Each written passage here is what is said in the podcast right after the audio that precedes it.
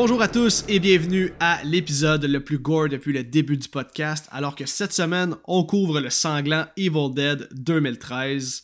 Je suis vraiment content d'enfin sortir cet épisode-là parce que Chris, on dirait que j'ai passé trois mois à travailler là-dessus. Il y avait toujours un pépin qui m'empêchait d'avancer. J'ai pogné la grippe du siècle, mes enfants étaient malades, le verglas est venu fucker le chien, on a manqué de courant, manqué d'internet. On dirait que les dieux du podcast n'étaient pas avec moi pour celle-là. Bref, on a fini par en venir à bout, puis je suis assez content d'enfin sortir l'épisode. Sur une autre note, euh, j'aimerais faire un petit hommage vite fait pour les boys de Horror Podcast Québec. Hein. Vous savez euh, comment je, les porte euh, très haut dans, mon estime et comment je les porte dans mon cœur, ces deux boys-là. ben, si vous avez manqué le bateau, ben, sachez qu'ils ont publié récemment leur tout dernier épisode et ils ont arrêté leur podcast après 150 épisodes. Donc, je voulais simplement dire durant ma tribune euh, que je leur souhaite le meilleur, que du bonheur et du succès dans leurs futurs projets. Et là, petit scoop, cependant, euh, je vais les faire sortir de leur retraite quelque part en juin, alors que les deux boys de Horror Podcast Québec vont venir couvrir un maudit bon film avec moi et vous allez pouvoir les entendre peut-être pour la dernière fois, qui sait. Donc, c'est maintenant l'heure de ma confession. Suivez-moi, on s'en va faire un petit tour à l'église.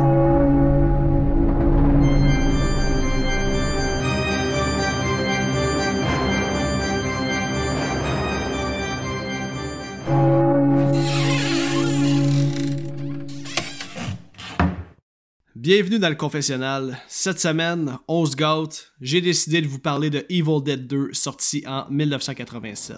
Par contre, aujourd'hui, programme double, je vais aussi vous parler de Army of Darkness puisque j'ai regardé la franchise au grand complet en préparation de l'épisode et en préparation de Evil Dead Rise qui s'en vient le 21 avril prochain. Donc, comme je vais vous parler de deux films durant le confessionnal, je vais skipper un peu les fun facts concernant ces deux films-là, mais j'ai envie de vous donner une take plus approfondie maintenant que je un vrai, hein, parce que là, je peux dire que je suis dans la gang, moi, tout. Je les ai toutes vues à Star les Evil Dead, puis je peux enfin narguer toutes les hosties de losers qui ont pas encore toutes vu les Evil Dead. Évidemment, je fais des jokes, là. Euh, pour vrai, c'est honte à moi de, d'avoir vu ces deux films-là si tard dans mon cheminement de cinéphilie d'horreur. Par contre, maintenant, c'est chose faite, puis je suis bien content. Si on commence avec Evil Dead 2, ce que je peux dire, ben en fait, ce que je vais dire là en général, je vais vous dropper un peu en rafale les choses que j'ai aimées dans chacun des deux films, puis je vais vous faire un classement final de où je classe les films dans la franchise.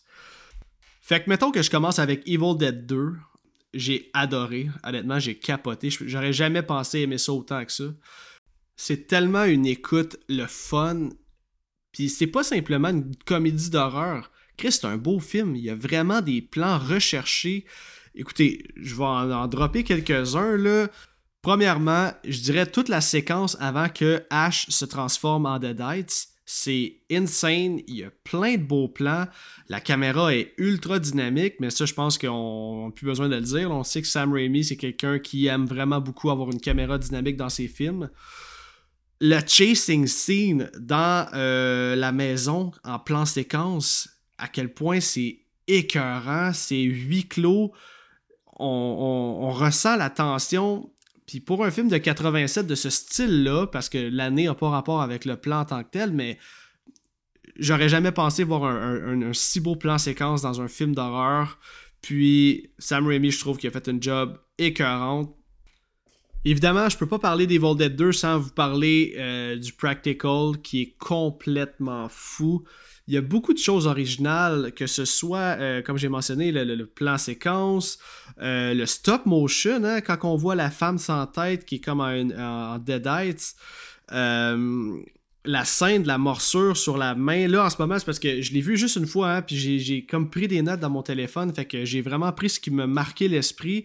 Par contre, c'est définitivement un film qui a besoin de 2, 3, 4, 5 écoutes, puis je pense pas que je vais m'emmerder durant aucune de ces écoutes-là ce que j'ai pris en note, c'est ça, c'est vraiment ce que je viens de mentionner. Sinon, il y a eu une scène où j'ai quand même eu la chienne, tu sais, euh, que ce soit la vieille dans le cellar ou, selon moi, le bout le plus creep du film, c'est quand euh, justement la vieille vient dans la fameuse trappe, là. Euh, puis elle et l'autre blond qui est devenu un, un, démon lui aussi, ils font juste crier Dead by Dawn.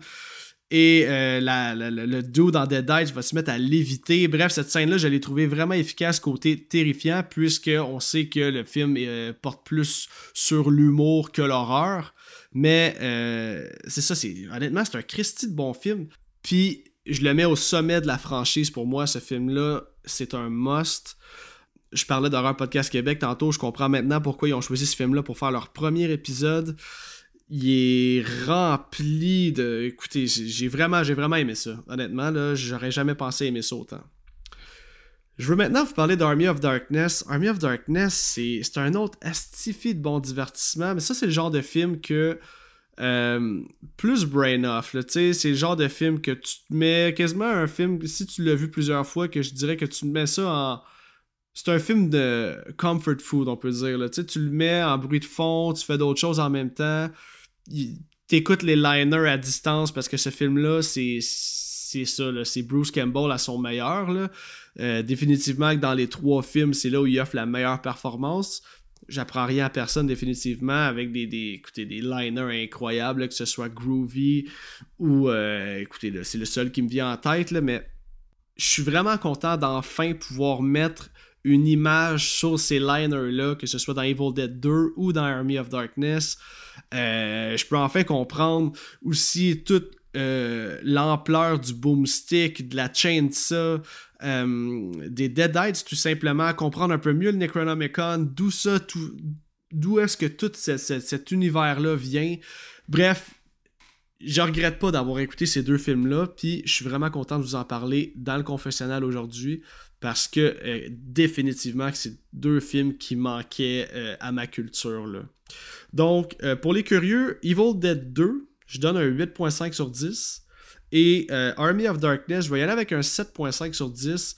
Pas que c'est un mauvais film, simplement ça me parlait un peu moins. Je suis pas très humour cabotin dans la vie, puis la scène des squelettes dans le cimetière, je sais que pour beaucoup c'est la meilleure scène du film d'Army of Darkness, mais moi, tu sais, de l'humour cabotin, là, mettre des doigts dans les yeux, puis tout ça, c'est pas quelque chose qui vient me chercher. Par contre, je suis capable d'admettre que c'est un Christy de bon film tout de même. Et maintenant, pour euh, le classement de la franchise au complet, pour ceux que ça peut intéresser, mon film préféré de la franchise, ce serait Evil Dead 2, suivi de Evil Dead 2013. En troisième position, je mettrais Army of Darkness et euh, Evil Dead l'original. Malheureusement, c'est pas un film que j'apprécie particulièrement. Je comprends qu'à l'époque, euh, le budget, les conditions de tournage ont fait en sorte qu'ils ont fait ce qu'ils pouvaient faire avec ce qu'il y avait. Mais euh, écoutez, j'ai essayé de l'écouter deux fois là, en préparation du podcast, puis les deux fois dans la dernière demi-heure, oh, sacrément, c'était un combat avec moi-même pour garder mes yeux ouverts.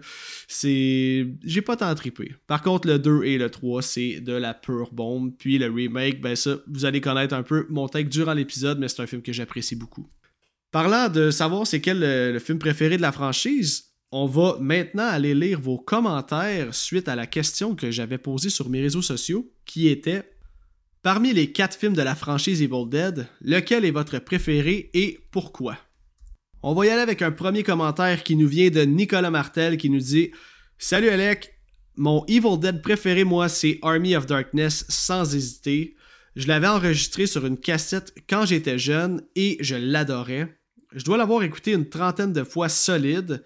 C'est pas que j'aime pas les autres, mais celui-là va toujours avoir une place spéciale dans mon cœur. Et ma scène préférée, c'est celle du puits au début. Les costumes et les décors sont sacoches. Vive les practical effects. Écoute, mon Nick, je suis crissement d'accord. Vive les practical effects. Je l'ai pas mentionné tantôt, mais c'est vrai que la scène du puits au départ, elle est fucking bonne.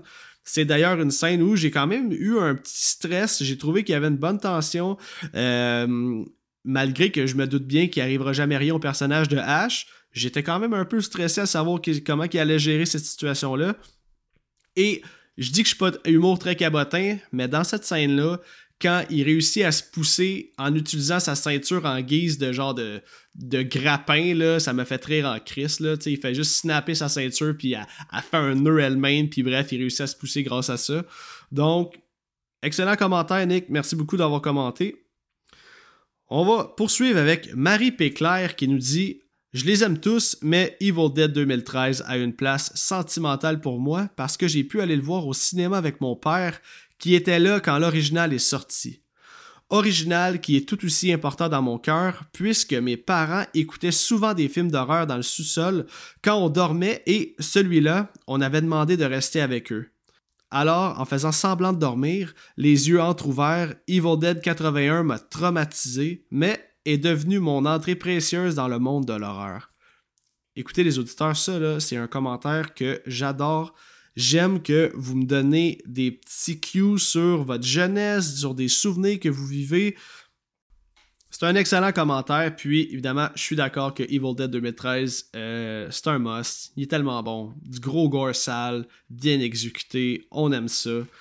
Puis, probablement que si j'avais vu Evil Dead 81, moi aussi, euh, quand j'étais jeune, ou si j'avais un souvenir euh, relié à ça, peut-être qu'il y aurait une plus grosse place dans mon cœur, mais pour l'instant, je l'ai regardé tout seul dans mon man cave, puis euh, c'est ça.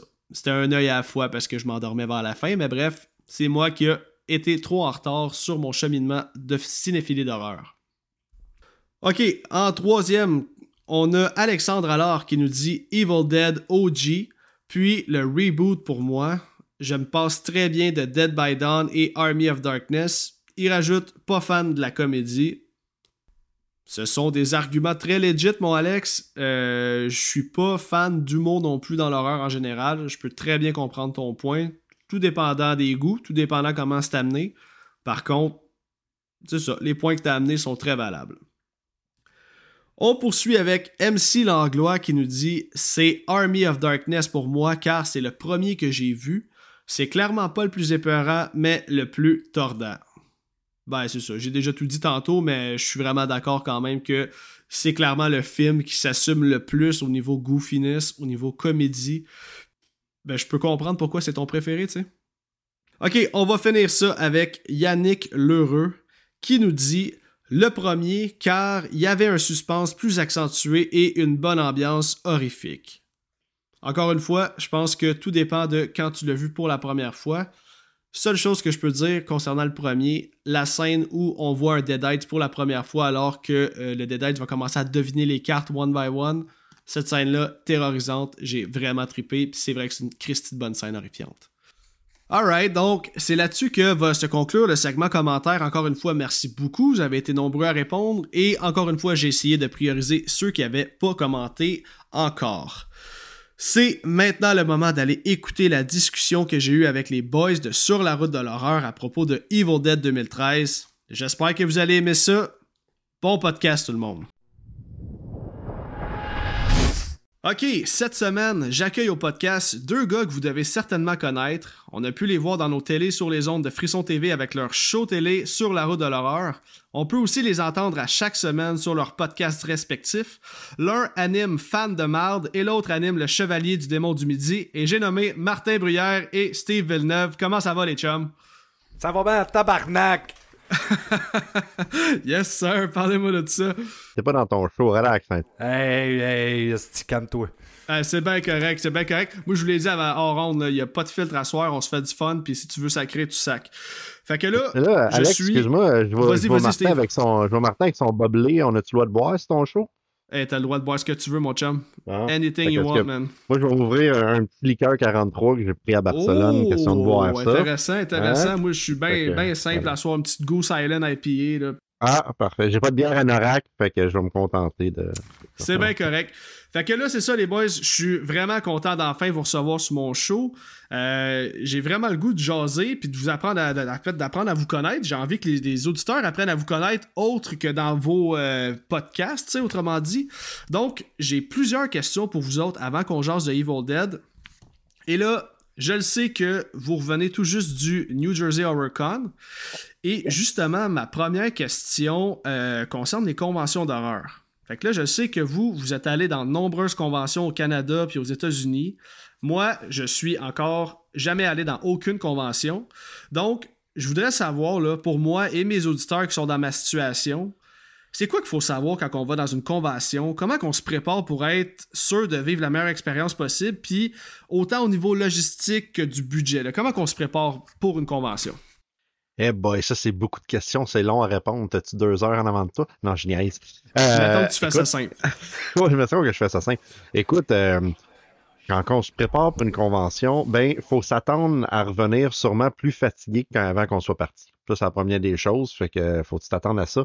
Euh, aller dans une convention d'horreur, c'est parce que qu'est-ce qui arrive, c'est que ça dépend de la sorte de convention que tu vas. Si tu vas dans une convention d'hôtel, ben là, tu es à même la convention, tu es dans la chambre, tu amènes ta bière et tout. Fait que, fait que c'est merveilleux. Si tu vas dans une convention comme un convention center, ben là, maintenant, il y a les Airbnb, ce qu'on a fait au New Jersey Recon. C'était très cool parce qu'on était avec Stéphane euh, Labelle, justement, et euh, un, de nos amis qui vient de New Jersey, Anthony, et on a pu se faire à souper. Il y a une des choses qui coûte cher dans les conventions.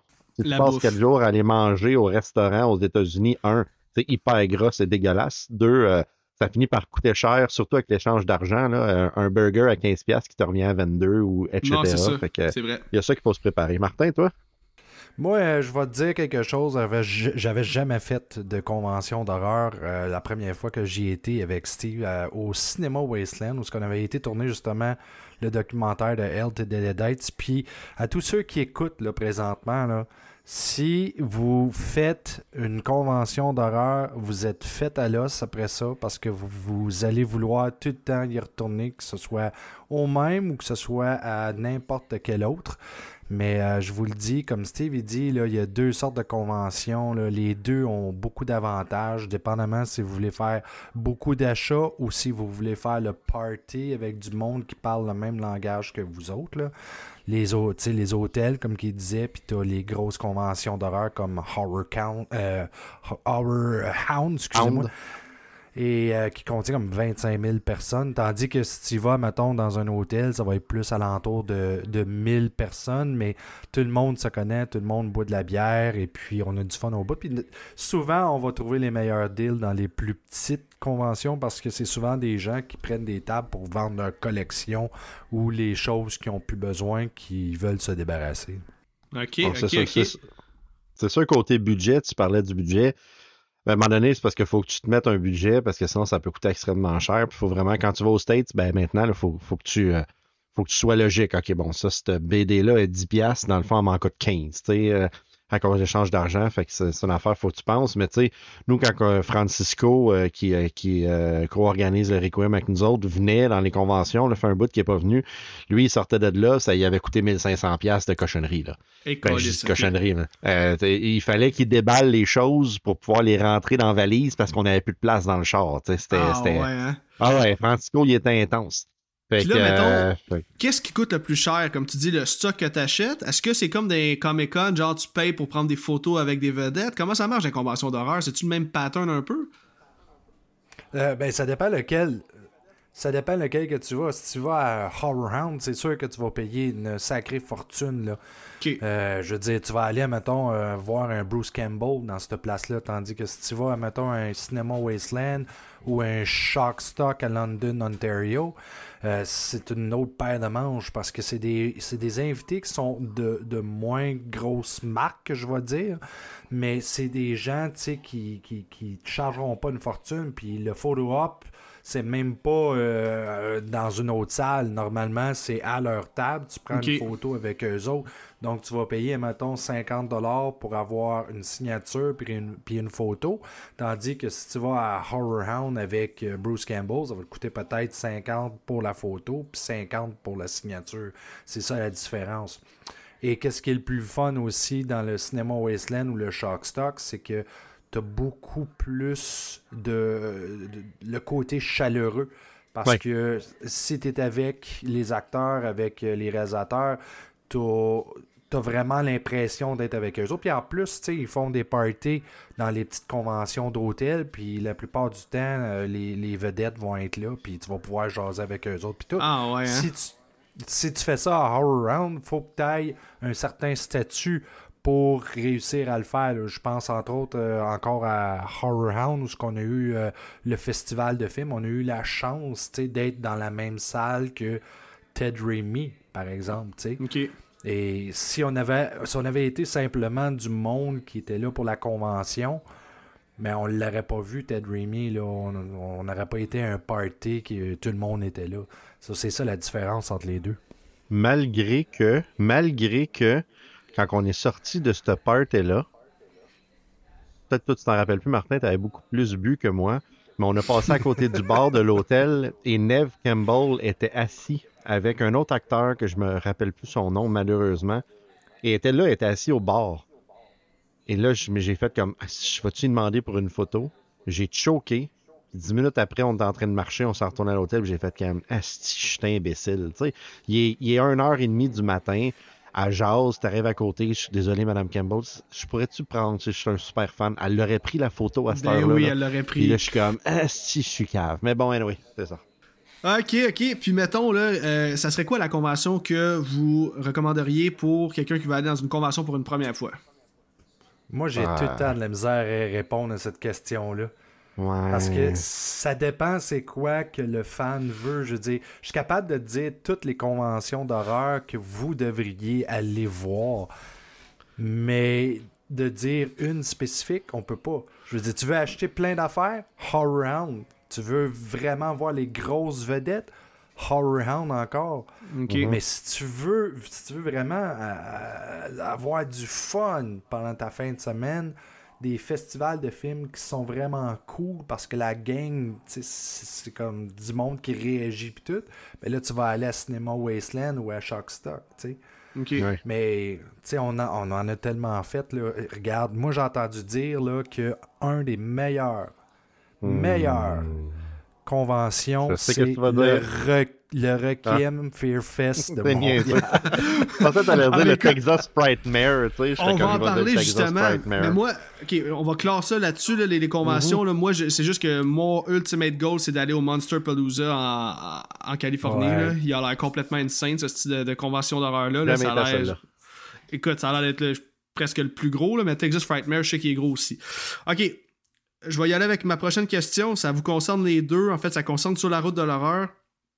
J'aimerais ça parce que là, c'est la première fois que vous venez à mon podcast. Fait que j'aime ça toujours connaître un peu le background.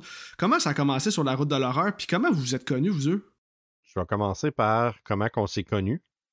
Martin et moi, on s'est connus il y a vraiment longtemps dans les festivals comme Space, mais Vitesse Lumière, mais on se connaissait en tant que cinéaste qui fait des courts-métrages, qui passe des films, puis que nos films passent tout le temps dans les mêmes courts-métrages. Fait que c'était avec Martin, c'était de Actum, c'était la gang de Gatineau, puis that's it, Mais on s'est vraiment connus quand on a commencé à tourner Hell to the Deadites, parce que moi, je m'en allais à Cinema Wasteland avec un de mes chums, Jonathan, qui, qui était là pour être caméraman. Et je ne me rappelle plus pourquoi. J'ai fait, hey, je vais demander à Martin Bruyère, je pense que c'est un fan de Evil Dead. Puis on s'en allait rencontrer Tom Sullivan, qui est le, gars qui a fait tous les, effets puis qui a, inventé le Book of the Dead, en guillemets. Là. Et, j'ai appelé Martin ou j'ai envoyé un message Facebook, j'attends de venir, il a décidé de venir. Fait que c'était la première fois qu'on qu bandait, qu'on passait vraiment du temps ensemble, en fait. Fait en fait, ça, ça, ça a commencé comme ça. Puis, dans le fond, c'est Hell to the Deadite, c'est comme le précurseur de Sur la route de l'horreur quand on y pense. Parce que sur la route, on fait un peu qu'est-ce qu'on a fait avec elle.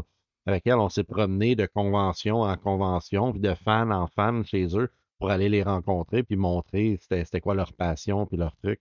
Puis moi, quand j'ai commencé à j'ai commencé à écrire des chroniques sur Horreur Québec qui s'appelaient Sur la route de l'horreur. Fait que j'expliquais justement faudrait que je t'envoie le, texte de ma, mon, premier texte. Ça explique exactement quoi faire quand tu vas dans une convention. C'est exactement la question que tu as posée tantôt. OK, OK, c'est bon J'ai commencé à faire ce texte-là. Euh, j'en ai fait une coupe et éventuellement, ben la pandémie est arrivée, on a fini Alto de Dead, il a passé à Fantasia, puis après Fantasia, ben on, s'est fait approcher par Frisson en disant Hey, euh, on a vu le documentaire, ça a l'air bien cool, ça c'est le fun qu'on euh, collabore ensemble. Mais on sait pas quoi. Fait que pense à quelque chose. J'ai fait comme, my God. Et là, une bonne après-midi d'été dans ma piscine avec euh, Stéphane Fayoli. Euh, on venait de finir de faire les trois minutes de gore, les petites capsules web. J'ai commencé à parler de ça. Puis on est, on, a fait comme, mais pourquoi qu'on, pourquoi qu'on se promène pas comme qu'on fait, puis on fait un road trip horreur TV show. Tu sais, le monde, il y en a beaucoup qui peuvent pas voyager ou qui ils voyagent pas on veut leur faire découvrir ça. Puis là, j'en ai parlé à Martin, puis Martin m'a dit ah, c'est pas une bonne idée. Puis après, il a changé si, il y a une chose que j'ai appris, Alec, avec Steve, c'est que même si c'est pas une bonne idée, essaye-les pareil parce qu'il y a des bonnes chances que ça marche quand même. ça me fait quasiment chier de dire ça. ben oui, je comprends. Mais, on, on a embarqué dans l'aventure. J'ai embarqué dans l'aventure avec eux autres, puis euh, je, le, je le regrette vraiment pas parce que oh my god, qu'on en a découvert des choses, c'est tellement cool. Puis tu veux juste faire ça comme job. Si on pouvait être payé pour tout le temps faire ça, là. Ben oui, écoute. Je capoterais, je capoterais, c'est rien que ça que. je, vous enverrais mon CV, man, à tout bout de champ. Je dirais, les gars, prenez-moi, prenez-moi. Non, mais pour vrai, c'est le trip d'une vie, man. C'est un trip de boys. On vit notre passion. C'est ça qui est cool, la communauté de l'horreur. Ça me fait beaucoup penser à la scène musicale. Tu sais, quand que, tu vas voir beaucoup de shows, c'est comme une scène fermée un peu, mais la scène de l'horreur, c'est vraiment pareil. Tout le monde, tout le monde vit sur le même high, puis là, le fait d'aller dans des places où il y a des films qui se sont tournés, vivre ça ensemble, filmer ça, montrer ça au monde. Qu'est-ce que c'est un beau trip? Pour vrai, moi, je, suis crissement content pour vous autres. Puis je trouve que c'est un crise de beau projet. Puis j'espère qu'il va en avoir d'autres, justement, des vidéos. Par, je sais que vous êtes plus sur les ondes de Friction TV, mais je veux dire, il n'y a rien qui vous empêche de continuer de produire du contenu vidéo puis de montrer aux fans encore, justement, plein d'endroits à visiter. Là. Et, on, continue aussi, je veux dire, regarde, euh, quand on était au New Jersey HorrorCon, on a filmé un paquet d'affaires. C'est comme, on a montré aux gens qu'est-ce que ça a l'air au New Jersey HorrorCon. On a euh, discuté avec beaucoup de marchands qui étaient là. On a discuté avec des vedettes aussi. Tu sais, c'est tout ce genre de choses-là qu'on a fait. Puis on va continuer à en faire à chaque fois. Comme là, tu vois, bientôt, on s'en va à Shockstock. Puis on va mhm. probablement encore tourner des choses. on l'a déjà fait avec mhm. un de nos shows, mais il y a toujours quelque chose de nouveau. Il y a toujours des nouvelles vedettes qui euh, sont prêtes. Ben oui, ben oui. Felicia Rose va être là euh, à Shockstock. Puis euh, Felicia, on l'a rencontré aussi au New Jersey, puis on l'a déjà interviewé là, un petit peu plus longtemps, il y a quelques années. Elle est hyper gentille, cette femme-là. C'est écœurant. Elle est proche de ses fans. Puis c'est le genre de personne que tu veux rencontrer quand tu vas dans une convention. C'est quand même la, future c'est quand même la future ex-femme de Stéphane Labelle, Felicia Rose. oui, je sais. Il m'a conté ça, man. Je l'ai trouvé bon en Christ. Pour les gens, des auditeurs qui n'ont pas le référent, allez écouter euh, l'épisode euh, de, des Chevaliers du Démon du Midi. Là, 22, euh. l'épisode 22. Ok, l'épisode 22. Allez écouter l'épisode 22 des Chevaliers du Démon du Midi. Stéphane en parle en long et en large de comment Felicia Rose était avec, avec lui. Puis c'est ça, il raconte un peu le trip que les boys ont vécu. Ok, euh, c'est ça, moi, avant de conclure ça, c'est parce que moi, je viens d'avoir une nouvelle. En... Tiens, j'ai un petit bébé à la maison. Fait que là, cette année, je prends ça mollo. Mais 2024, là, je suis pas mal sûr que je me joins à vous pour une convention. J'aimerais vraiment, vraiment ça. Je pense qu'on vivrait un crise de beau trip. Mais Alex, je te le dis tout de suite, par exemple, si tu viens avec nous autres, tu vas laisser ton bébé souvent de côté. Ah, ben, Chris, moi, à partir de 3 ans, je la vois chez Tim Horton. Ça a l'air qu'il engage euh, de bonheur là-bas. fait que, regarde, il n'y en a pas de problème. Ok, euh, ma prochaine question, justement, Martin, t'en as parlé un peu tantôt. Euh, Steve, peu importe, je sais pas comment c'est qui qui gère ça, mais le Requiem de Montréal, c'est quoi? Puis c'est quand? Puis c'est. Explique-nous un peu le concept de, du Requiem. Puis cette année, ça va être quoi les dates? Euh, le Requiem, euh, c'est une convention d'horreur. C'est un marché fantastique, le salon, le, marché de l'horreur, en fait. On était les premiers à Montréal à faire euh, une convention 100% horreur. et moi, tu sais, avant, je travaillais, je faisais la, section horreur du Comic Con de Montréal, Québec, Ottawa. Et à un certain point, ben, j'ai toujours voulu faire ça. Et j'avais approché Martin, un autre, un autre de nos amis, André, qu'on parte. On a fait une première édition qui n'a pas été fulgurante. Euh, première édition, on avait invité les Ladies of the Evil Dead euh, puis Old à venir. On n'a pas eu grand monde, ça nous a coûté super cher. Et là, après, on s'est dit, oublions les invités, là. Oublions les invités. Puis euh, allons-y juste avec un marché aux puces d'horreur. Il n'y a pas ça à Montréal. Il n'y a personne qui fait ça. Et depuis, depuis ce temps-là, ben, toutes les années, ça ne fait que grossir. On a changé d'hôtel. Euh, il y a, au-dessus de 50 tables d'exposants, environ 35-40 exposants différents qui prennent une ou deux tables. Et c'est un gros fun avec un festival de films durant la journée. Vous pouvez aller voir des films, on a des conférences, vous achetez du stock. Euh, c'est comme une convention d'horreur, c'est juste qu'on n'a pas, euh, pas d'invités qui viennent des États-Unis, etc. Ben, tu sais, Steve, il dit on n'a pas d'invités qui viennent des États-Unis, mais quand on a commencé la première édition de euh, Requiem, on avait le casque presque complet de Evil Dead, justement. Euh, il manquait juste Bruce Campbell, puis euh, on va comprendre qu'on n'avait pas Bruce parce que Bruce il coûte cher en tabarouette. Là. J'en doute pas. Là, mettons, Steve, je sais que l'année passée, vous avez fait une genre de table ronde de podcast de True Crimes. Podcast d'horreur, intégrer ça au Requiem, c'est-tu quelque chose qui, serait possible, ça? En, fait, en fait, c'est dans les plans. Je veux vraiment, je veux vraiment essayer de, d'avoir une gang de podcasts d'horreur qui viennent, qui viennent parler. Puis en fait, nous, l'année passée, il y a une affaire qu'on a faite, c'est que sur la page du Requiem, pendant toute la journée, on était live. OK. Fait qu'on avait Serge de Terreur sur le pod, il est venu animer. On a, il, y a, des exposants, il venait à toutes, les, euh, toutes les 15 minutes, il y a un exposant différent qui venait parler avec l'animateur, Martin Caron de Fan de Marde. Il l'a fait beaucoup toute la journée. Ça, j'ai trouvé ça que c'était vraiment cool. Fait autant qu'une table ronde euh, de, de, de, de podcasts d'horreur, ça serait écœurant aussi être en ondes toute la, toute la, la, journée du Requiem avec toi d'horreur 360, euh, Serge de, de, de, Terreur sur le pod, de Bruno, de toute la gang qui ben vient parler. Ça serait vraiment cool. Fait que c'est un, un, projet que, que, que, je veux avoir parce que je pense que le monde a apprécié ça l'année passée. Hein. Ben certainement. moi, je te confirme déjà, ma date est réservée. Euh, je passe ma journée en entièreté au Requiem. Puis peux-tu dire aux auditeurs, mettons, là, qui voudraient juste se mettre un peu dans, le contexte, c'est quoi les dates pour cette année? Ça va être le 23 septembre. On ne l'a pas annoncé encore. On devrait l'annoncer dans les prochains jours. J'attends la. On attend en fait la dernière euh, la version finale du poster que cette année est faite par Christian Casnel. Okay. écoute, mais je massacre tout le temps son nom de famille. Je crois que c'est Christian Canel. Il y a un S, je, dis tout le temps Casnel. Je m'excuse. Euh, donc, euh, j'attends, j'attends. Je devrais avoir ça. Je suis en train de me dire, je vais te faire dans mes emails durant le, durant le call? Peut-être que je viens de recevoir le poster. Mais bon. C'est quand même euh, drôle qu'il dit qu'il va annoncer ça le 23 septembre. Il l'a pas annoncé encore, mais il vient juste de l'annoncer. mais là, l'épisode sort le 16 avril. C'est ça. on est le 4. Ça va être correct. Ben oui, ben oui, ben oui.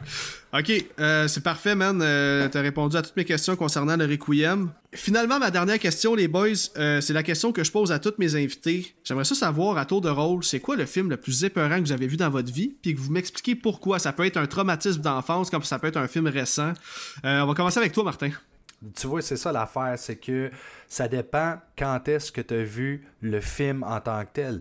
Parce que si tu regardes un film comme, mettons, hey, ça, c'est niaiseux, ce que je vais dire, mais quand j'ai écouté E.T., moi, quand j'étais jeune, j'ai eu peur en maudit quand E.T. était, était caché là, dans, dans, la maudite. Euh, ben oui, ben c'est ça, pas dans le garde-robe, mais dans, dans, whatever. Là, la remise, la remise, la remise, c'est ça que je veux dire à l'extérieur. Mais tu sais, si, tu regardes un film d'horreur quand t'es jeune, je pense entre autres, moi, à House by the Cemetery, où ce que le mannequin dans les vitrines perd la tête et c'est la tête de la petite fille. Il y a un bain de sang.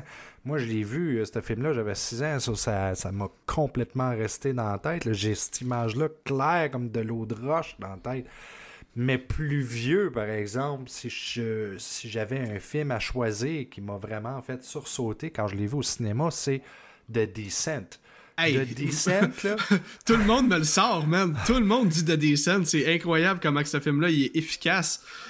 Dude, quand je l'ai quand je l'ai écouté au cinéma, j'étais pas bien tout de suite en partant quand les femmes ils s'en vont dans la grotte parce que ok, t'as déjà le, sentiment de claustrophobie tout de suite en partant.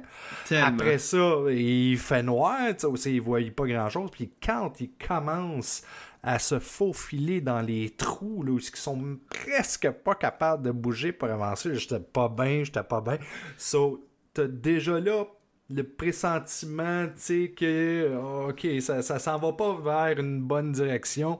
Puis t'es déjà tellement pas bien que quand tu commences avec les jump scares, tu sautes euh, six pieds dans les airs. Moi, c'est vraiment ça qui a eu un impact incroyable. Ce côté là, euh, terrifiant là, de Descent, c'est fort. Ah, c'est solide, man, solide. Steve, as-tu pensé à une réponse? Ben, tu vois, euh, j'en avais deux en tête pour deux raisons complètement différentes. La première, c'était de Descent. Ça, je l'ai pas vu au cinéma, je l'ai vu chez nous, tout seul, et j'étais hyper malaisé tout le long. Je me suis rendu compte que j'étais claustrophobe. Ah, solide. Comme à cause de ça. Et durant la pandémie, on a été visiter une grotte à Montréal, et je te jure, je suis rentré dedans. Après 30 secondes, j'ai regardé ma blonde, j'ai fait, moi, je sors d'ici, on va se revoir dans une heure, et je suis sorti. Non, non, vraiment, là, j'ai fait, je me, je, me sentais pas bien. L'autre que je vais dire, je l'ai revu après, puis j'ai pas sursauté pas en tout quand je l'ai vu, mais j'ai vu le, remake de Toolbox Murder de Toby Hooper à Fantasia. OK, une salle, à, OK, une salle à Concordia de 800 personnes. Et toutes les jumpscares, c'est un film de jumpscares, sans, sans toutes les jumpscares ont fait sursauter les 800 personnes en même temps. Fait que, écoute, tellement, là, on sursautait puis le monde riait dans la salle parce qu'on avait eu chienne. Ah ouais, hein? C'est le film que j'ai eu, j'ai le plus sursauté, euh, c'est en regardant Toolbox Murder. Je l'ai réécouté après, mais je fais, ah, mais là, je pense que l'ambiance était plus là. Mais tu devrais le regarder puis me donner ton opinion à ce moment. C'est ça l'affaire, parce que quand tu regardes un film avec 800 personnes puis t'as des jumpscares, l'énergie est vraiment, vraiment très différente que si tu l'écoutes tout seul chez vous. Exactement. Mais le cinéma d'horreur tout court, en tout est une question de mood. Si t'écoutes un film d'hiver, t'écoutes pas sans plein été, là, tu sais, c'est tout est une question de mood. Là. Quand t'es dans le mood, le film est 100 fois meilleur. Il n'y a, rien à faire. C'est comme ça que ça fonctionne. Je suis 100% d'accord.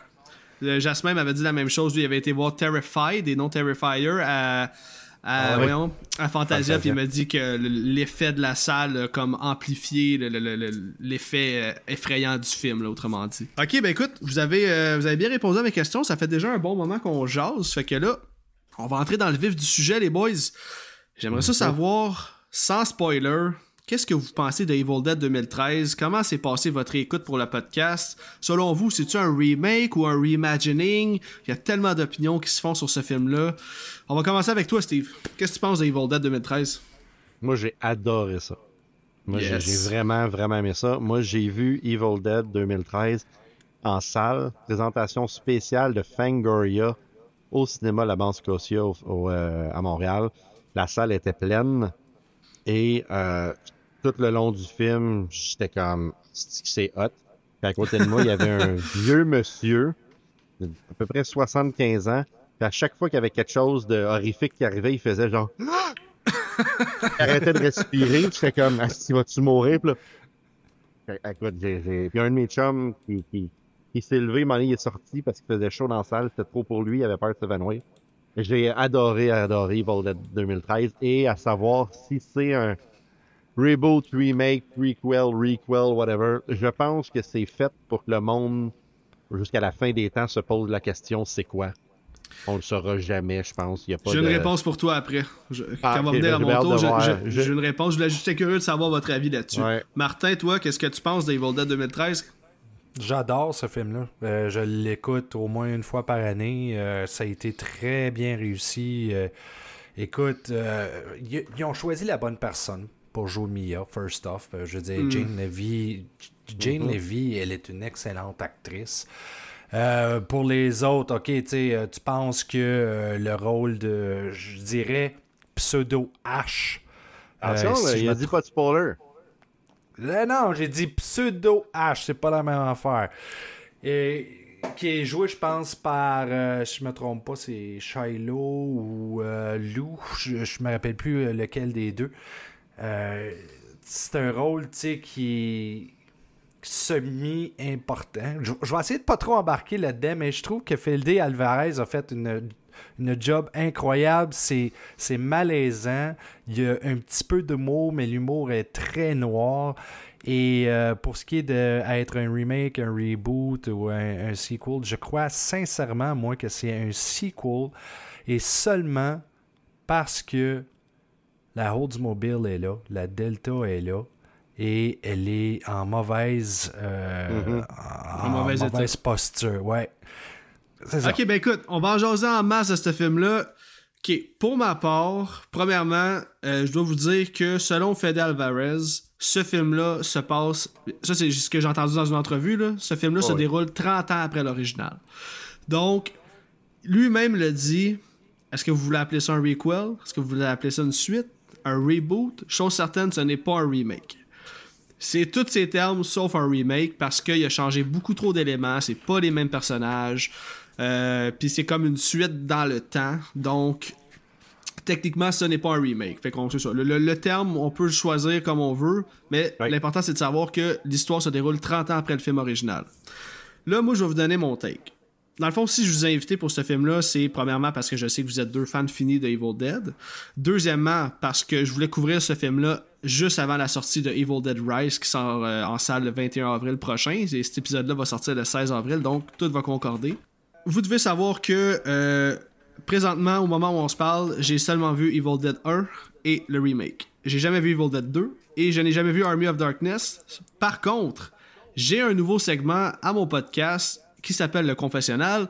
Et là, je suis comme si je brisais un peu la magie parce que au moment où les auditeurs vont entendre ça, je vais déjà avoir parlé de Evil Dead 2 parce que pour mon segment le confessionnal de cet épisode-ci, je vais parler d'Evil Dead 2 parce que je vais le visionner. Army of Darkness, je me le garde pour un peu plus tard. Je sais qu'il est pas mal plus goofy puis c'est vraiment autre chose.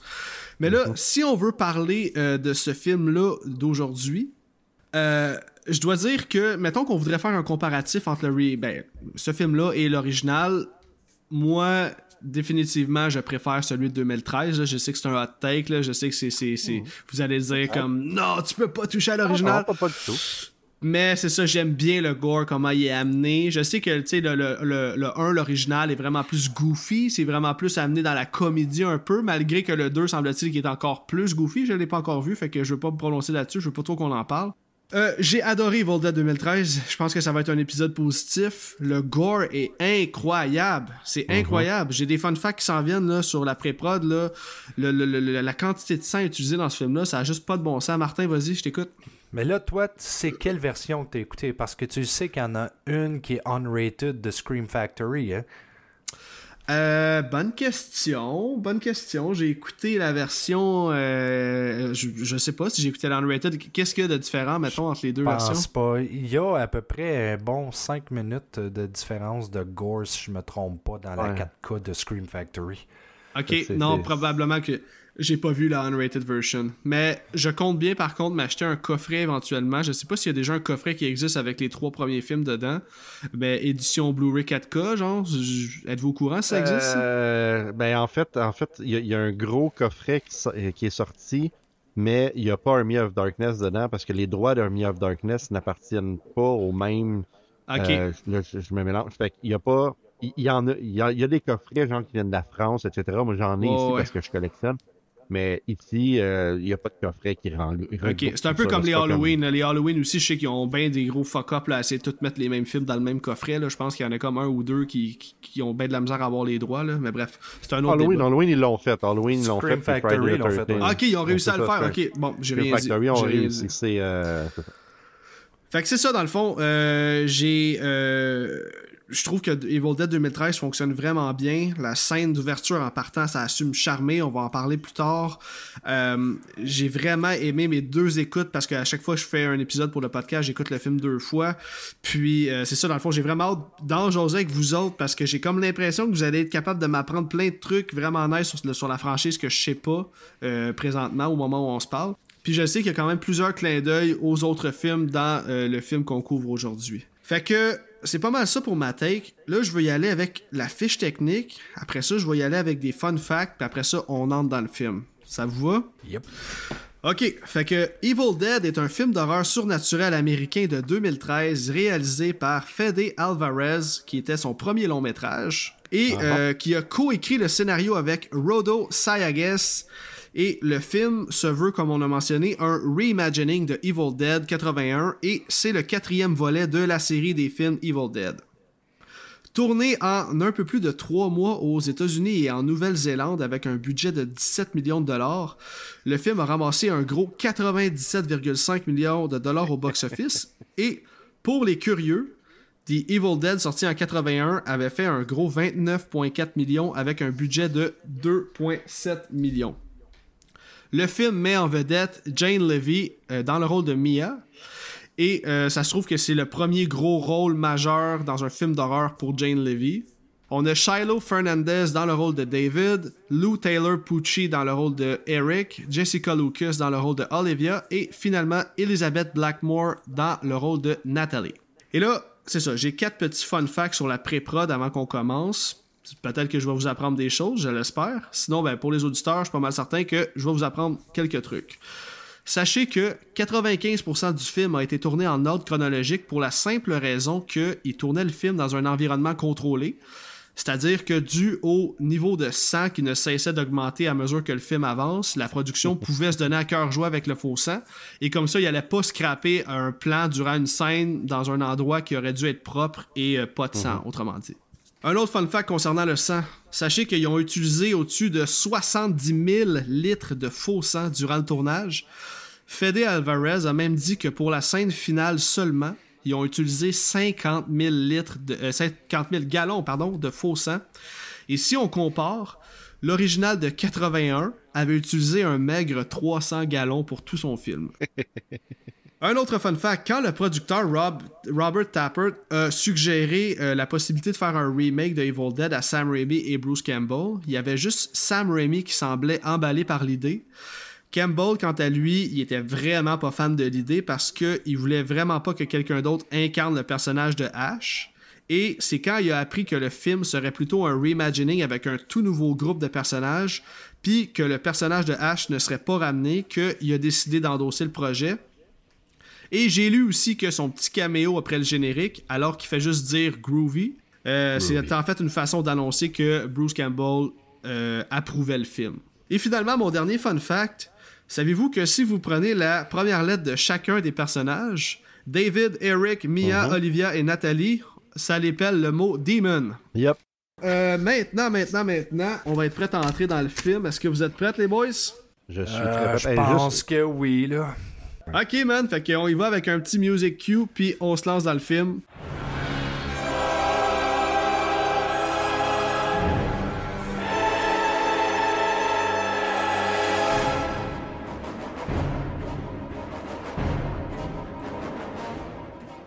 Le film commence avec une scène d'intro complètement folle et c'est définitivement une de mes scènes préférées du film. Là, je vais la décrire puis je veux avoir votre take après, ok? Fait que dans le fond, on voit une fille marcher dans les bois. Elle semble perdue, elle est confuse, puis elle dégouline de sang. On voit qu'elle est pourchassée, puis qu'elle va finir par se faire attraper par deux astis de bons redneck. Euh, l'un, des deux va l'un des deux va dire We caught the bitch, tandis que l'autre va la knocker avec son gun. La fille se réveille, est attachée avec un sac sur la tête. Il y a une vieille madame qui est en train de lire le Necronomicon. Et à ce moment-ci dans le film, on se demande c'est qui le méchant dans l'histoire. Et là, la fille va dire qu'elle veut seulement rentrer chez elle et il y a un homme qui va venir lui enlever le sac qu'elle a sur la tête. L'homme en question, ça se trouve être le père de sa fille. Et là, on apprend qu'il peut pas la laisser partir parce que euh, ça se trouve que cette fille-là a tué sa propre mère. Tu veux que je t'interrompe? Moi, t'interrompre. Moi, savais-tu ben, que... mon homme. Savais-tu que la vieille madame qui est dans le groupe est jouée par Sian Davis et Sian Davis est une dame qui joue aussi un rôle dans la télésérie de Ash vs Evil Dead. Ouais. Ok. Nice. Non, je savais pas ça. Ben certainement, mais c'est un Chris, c'est ça que je voulais, des bonnes interventions de même, c'est parfait. Donc c'est ça, là le père va asperger sa fille de gaz. Petite anecdote, le gaz est en fait du jus de pomme. Et oh. euh, alors qu'il s'apprête à la brûler, le démon en elle va ressortir et elle va commencer à insulter son père en lui disant euh, tu sais des petites phrases bien gentilles genre I will rip your soul you pathetic fuck. Et là euh, il va allumer une allumette pour faire brûler le corps de sa fille. Et elle de rajouter I will kill you like I kill your whore. Le feu, pour vrai, le feu est fucking bien fait. Et il va finalement l'achever avec un bon headshot. Et là, on va avoir ensuite droit au title card avec la musique épique. Et là, les boys, vous qui êtes fans de cette franchise depuis tellement longtemps, je veux savoir, c'était quoi vos attentes en 2013 quand vous avez appris qu'il y aurait un remake? Puis en même temps, je veux savoir comment vous avez trouvé la scène d'intro. Est-ce que vous étiez déjà satisfait que le film remplirait vos attentes? Moi, moi, moi en fait, juste avant de, répondre à ça, tantôt on disait que ce film-là, selon, selon le réalisateur, euh, il se passe 30 ans après l'original. Est-ce que c'est dit dans le film, la scène du début, elle se passe combien de temps avant le oh, film qu'on va voir? Je pense pas que c'est dit dans le film par contre, mais c'est une Christie de bonne question. il y a encore des chats qui sont pas dans une. tu sais, sont pas comme squelettiques. Fait que d'après moi, ça. doit pas faire si longtemps que ça. C'est ça, ils sont pas en décomposition. Puis qu'est-ce qui est, qu'est-ce qui est weird, c'est que quand tu regardes cette scène-là, de base, t'as l'impression que c'est dans l'ancien temps. Jusqu'à temps qu'il sorte un shotgun. Fait que là, c'est comme. C'est ça, je dis, le temps, là, euh, est assez foqué dans, dans, le film. Pour revenir à ta question, euh, moi, j'adore la scène du début. Parce que, premièrement, en tout cas, moi, au début, je pensais, tu vois la fille, tu fais comme, attends, tu es le Mia, tu sais? En tout cas, moi, je me m'étais posé cette question-là. Puis, ça l'introduit le boomstick, ce qui est très, très cool. Fait que euh, j'ai absolument rien à dire contre cette scène-là. Toi, Martin? Euh, il y a une chose qui m'avait déçu un petit peu avec le début, puis c'était justement la musique. Tu parlais de la musique, et puis moi, je suis un gros fan de Joseph De Luca qui a fait la série complète euh, Evil Dead. Et je suis tellement habitué à, son son, on, on l'entend dans Curse of Chucky, dans Cult aussi. Et c'est son style que je cherchais, tandis que qu'est-ce que tu avais sur le côté de Evil Dead 2013, c'était plutôt, un, un son qui était euh, agressif, puis c'est vraiment l'intention. Je veux dire, euh, Rocky Banos a fait une bonne job. Si je me trompe pas, c'est un bon ami aussi à Fede Alvarez. Et c'est mhm. perturbant comme musique et ça marche. Sauf que j'aimais beaucoup le côté Joseph Euh, sauf que l'intro, pour moi, était excellente aussi. Et quand j'ai regardé l'intro, comme tout bon fan de films d'horreur, sauf ceux qui chialent tout le temps parce que les reboots, je suis plus capable, les remakes, je suis plus capable, tu sais.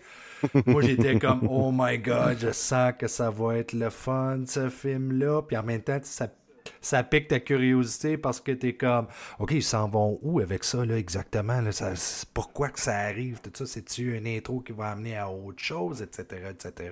Ouais. Et euh, après ça, on continue et j'ai pas été déçu. Ah, ben merveilleux, man. C'est ça. Puis avec le petit gros title card, avec la, la gros, oh, Je sais pas, ça annonce une hostie de boucherie, man. Avec un headshot dans la première minute, d'habitude, tu te trompes pas, là. ok, fait que si on continue dans le film, là, on va arriver au chalet, puis à la présentation des personnages. Donc, c'est ça, notre gang arrive à la cabine d'un bois. On a euh, Olivia, Nathalie, Eric, David et Mia. Et là, pour vous mettre en contexte, les auditeurs, la gang sont venus soutenir Mia qui tente de faire une désintox loin de tout. Et là, David, ça se trouve être le frère de Mia. Puis lui, il a amené son chien euh, nommé Grandpa pour l'aider dans sa cure de désintox. Et là, euh, Mia va faire une promesse de ne plus jamais prendre de drogue avant de jeter tout ce qu'elle a dans le puits et dans un puits en fait. Et là, la gang va rentrer dans le chalet qui, by the way, est complètement dégueulasse. Ils vont faire un petit, clean, un petit clean-up et s'installer. Personnellement, j'aurais vu ça, j'aurais fait, moi, je décalisse. Mais bon. c'est plate pour Mia, mais après euh, l'aventure qu'elle passe dans Evil Dead, je pense qu'elle va reprendre la drogue après. ouais, c'est ça, exactement. En fait, ça ressemble un peu à notre chambre, euh, nos chambres d'hôtel des fois hein, qu'on va sur la route de l'horreur. Fait que c'est pas super ouais, que ça. dormi là, explique donc le running gag de ça. Moi, je le sais c'est quoi, mais les auditeurs ne le savent pas. C'est quoi le running gag de vos fameuses chambres d'hôtel des conventions? C'est que, tu sais, on, tourne sur la route de l'horreur, puis euh, on n'a pas, un, on pas un budget de fou. Là. On, a, on a presque pas de budget. Fait qu'on est quatre gars de 40 ans à dormir dans une chambre, puis habituellement, les chambres, c'est des lits doubles, non des lits queen. Fait que c'est, c'est, le même. Et à chaque fois qu'on va à quelque part, il arrive quelque chose de différent. Il y a tout le temps quelque chose dans, dans, dans, dans la chambre. À Horror Hound, c'était dégueulasse. C'était dégueulasse. il restait de la. Quand on est parti, on a tassé un peu, mais on a trouvé une vieille couche en arrière, pour te dire. Après, à Blairstown, euh, l'hôtel était fermé quand on était là. C'était un trou. le gars, il dit ah, Attends, je vais vous ouvrir l'eau chaude pour la climatiser. Euh, après, à Toronto, ça avait juste aucun sens aussi, comment que c'était dégueu. Fait que... c'est des, des chambres qu'on book sur Expedia, là. C'est juste qu'on a, on a une bad luck juste incroyable tout le temps. C'est pas, non, non, c'est pas nécessairement des bad luck quand même, parce que tu parlais de Blairstown, oui, c'était un trou. On est arrivé, le gars il nous regarde, il dit euh, on n'est pas ouvert, mais je dis pourtant on a booké là, sur Expedia, vous êtes supposé d'être ouvert, mais on a eu un service impeccable par exemple. C'est vrai, c'est vrai. La chambre était vraiment, euh, je, te, dirais, euh, années 70, pas mal, mais on a eu accès à la piscine. On, ils nous ont laissé plus de temps à la piscine pendant qu'on buvait nos bières euh, en dedans. C'était le fun quand même. Sauf ça fait partie de l'expérience. Oui, c'est ben ça. Oui. Il y, a quand même, il y a quand même des places où ce que on a été, qu'il y a quelqu'un qui avait été euh, assassiné là, deux semaines, genre. Là. Ok, tranquille, un petit mardi. Ok, ok, j'aime ça. Ouais, ouais, ouais. ouais. ok, bon. Si on continue dans le film, euh, c'est ça, dans le fond, ils viennent de s'installer dans le chalet qui est dégueulasse. On va en apprendre un peu plus sur le passé de Mia et David. On comprend que David n'a pas été présent quand leur mère est morte, puis Mia le vit très mal. On apprend aussi que la gang n'ont pas l'intention de laisser Mia s'en aller, vu qu'elle est déjà passée très près de la mort lors de sa dernière overdose, et ils vont estimer que The Hard Way is the only way. Dans le fond, ils la laisseront pas partir, qu'elle soit en crise ou non. Et là, moi je veux savoir, trouvez-vous que la gang et la prémisse du film en général rendent un bon hommage à l'original? Ah oui, oui, absolument. Euh, on parlait tantôt euh, de euh, David Shiloh, qui joue David. c'est clairement, clairement un hommage à Ash. Puis même quand on regarde le film, spoiler alert. Ah, je suis correct, tu peux spoiler, mon chum. Ok, on, pense que ça va être Ash. Que ah ça va être lui, le super-héros, puis tout, parce qu'il est habillé de la, même façon. C'est ça. Mais c'est ça la beauté du film. C'est que tu regardes le film, ils ont annoncé qu'il allait pas avoir de H, que c'était Mia. Et tout le long, tu regardes le film, tu fais comme. Il s'appelle pas H, lui, mais barouette qui est pareil. Puis là, whoop, là, ça part dans une autre direction. Ça, j'ai adoré ça dans le film. Ok, nice. Fait que si on passe ou on avance dans le film, euh, on va être rendu à la scène de la découverte du Necromonomicon, de, de, de Book of Evil, appelons-le comme on veut comment que ça va se dérouler, c'est que Mia va pas arrêter de dire qu'elle sent une odeur de putréfaction. Et là, euh, Grandpa va découvrir une trappe. Grandpa qui est le chien, on se rappelle, il va découvrir une, qui est, trappe qui est cachée sous, un tapis. Et là, on a David et Eric qui vont descendre pour y trouver une pièce au fond du sous-sol. On va y trouver des chats morts qui pendent du plafond accrochés à des cordes. Les chats sont en décomposition avancée et c'est aussi là qu'on va trouver le fameux livre des morts. Mais là, euh, tu, tu me fais allumer sur une question, Steve, tout à l'heure quand tu as parlé du timeline parce que Chris, Les chats sont dans une décomposition avancée, mais sont pas squelettiques encore. Mais ça, ça se trouve être le chalet où David et Mia allaient comme depuis qu'ils étaient jeunes. Fait que ça s'est-tu déroulé entre leurs deux visites, ça? C'est quoi qui s'est passé? C'est comme des questions sans réponse, hein? Mais... Ben, je présume que oui, ça s'est déroulé quand il y avait personne dans le chalet, parce que le chalet il est rendu dégueulasse. Ouais, c'est ça. Il y a sûrement eu quelque chose en Bref, c'est bizarre, moi, mais. Je pense, moi, je pense juste que c'est euh, le sous-sol qui est très humide, ça, ça garde pas mal frais. c'est Elle est bonne. Ok, euh, euh, c'est ça. Fait que Mia, elle, est en gros sevrage et elle va aller dehors à la grosse pluie pour tenter de se calmer. Et là, pendant ce temps-là, on a le petit gros dommage de Eric qui va déballer le fameux livre des morts qui est enveloppé dans un sac de vidange puis qui est enroulé dans du euh, fil barbelé. Tu sais, là, clairement un message qu'il faut pas que tu l'ouvres, ce petit câble. Et là, on y voit des écritures où c'est écrit justement Leave this book alone.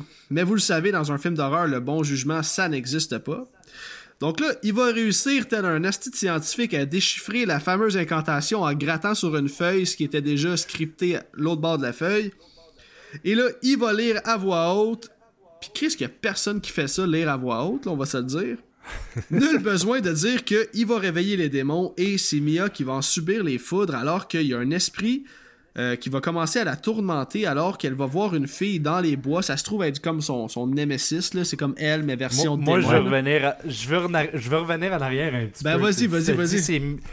T'as dit c'est Mia qui va payer pour, mais je m'excuse, mais Eric paye pour en tabarnak.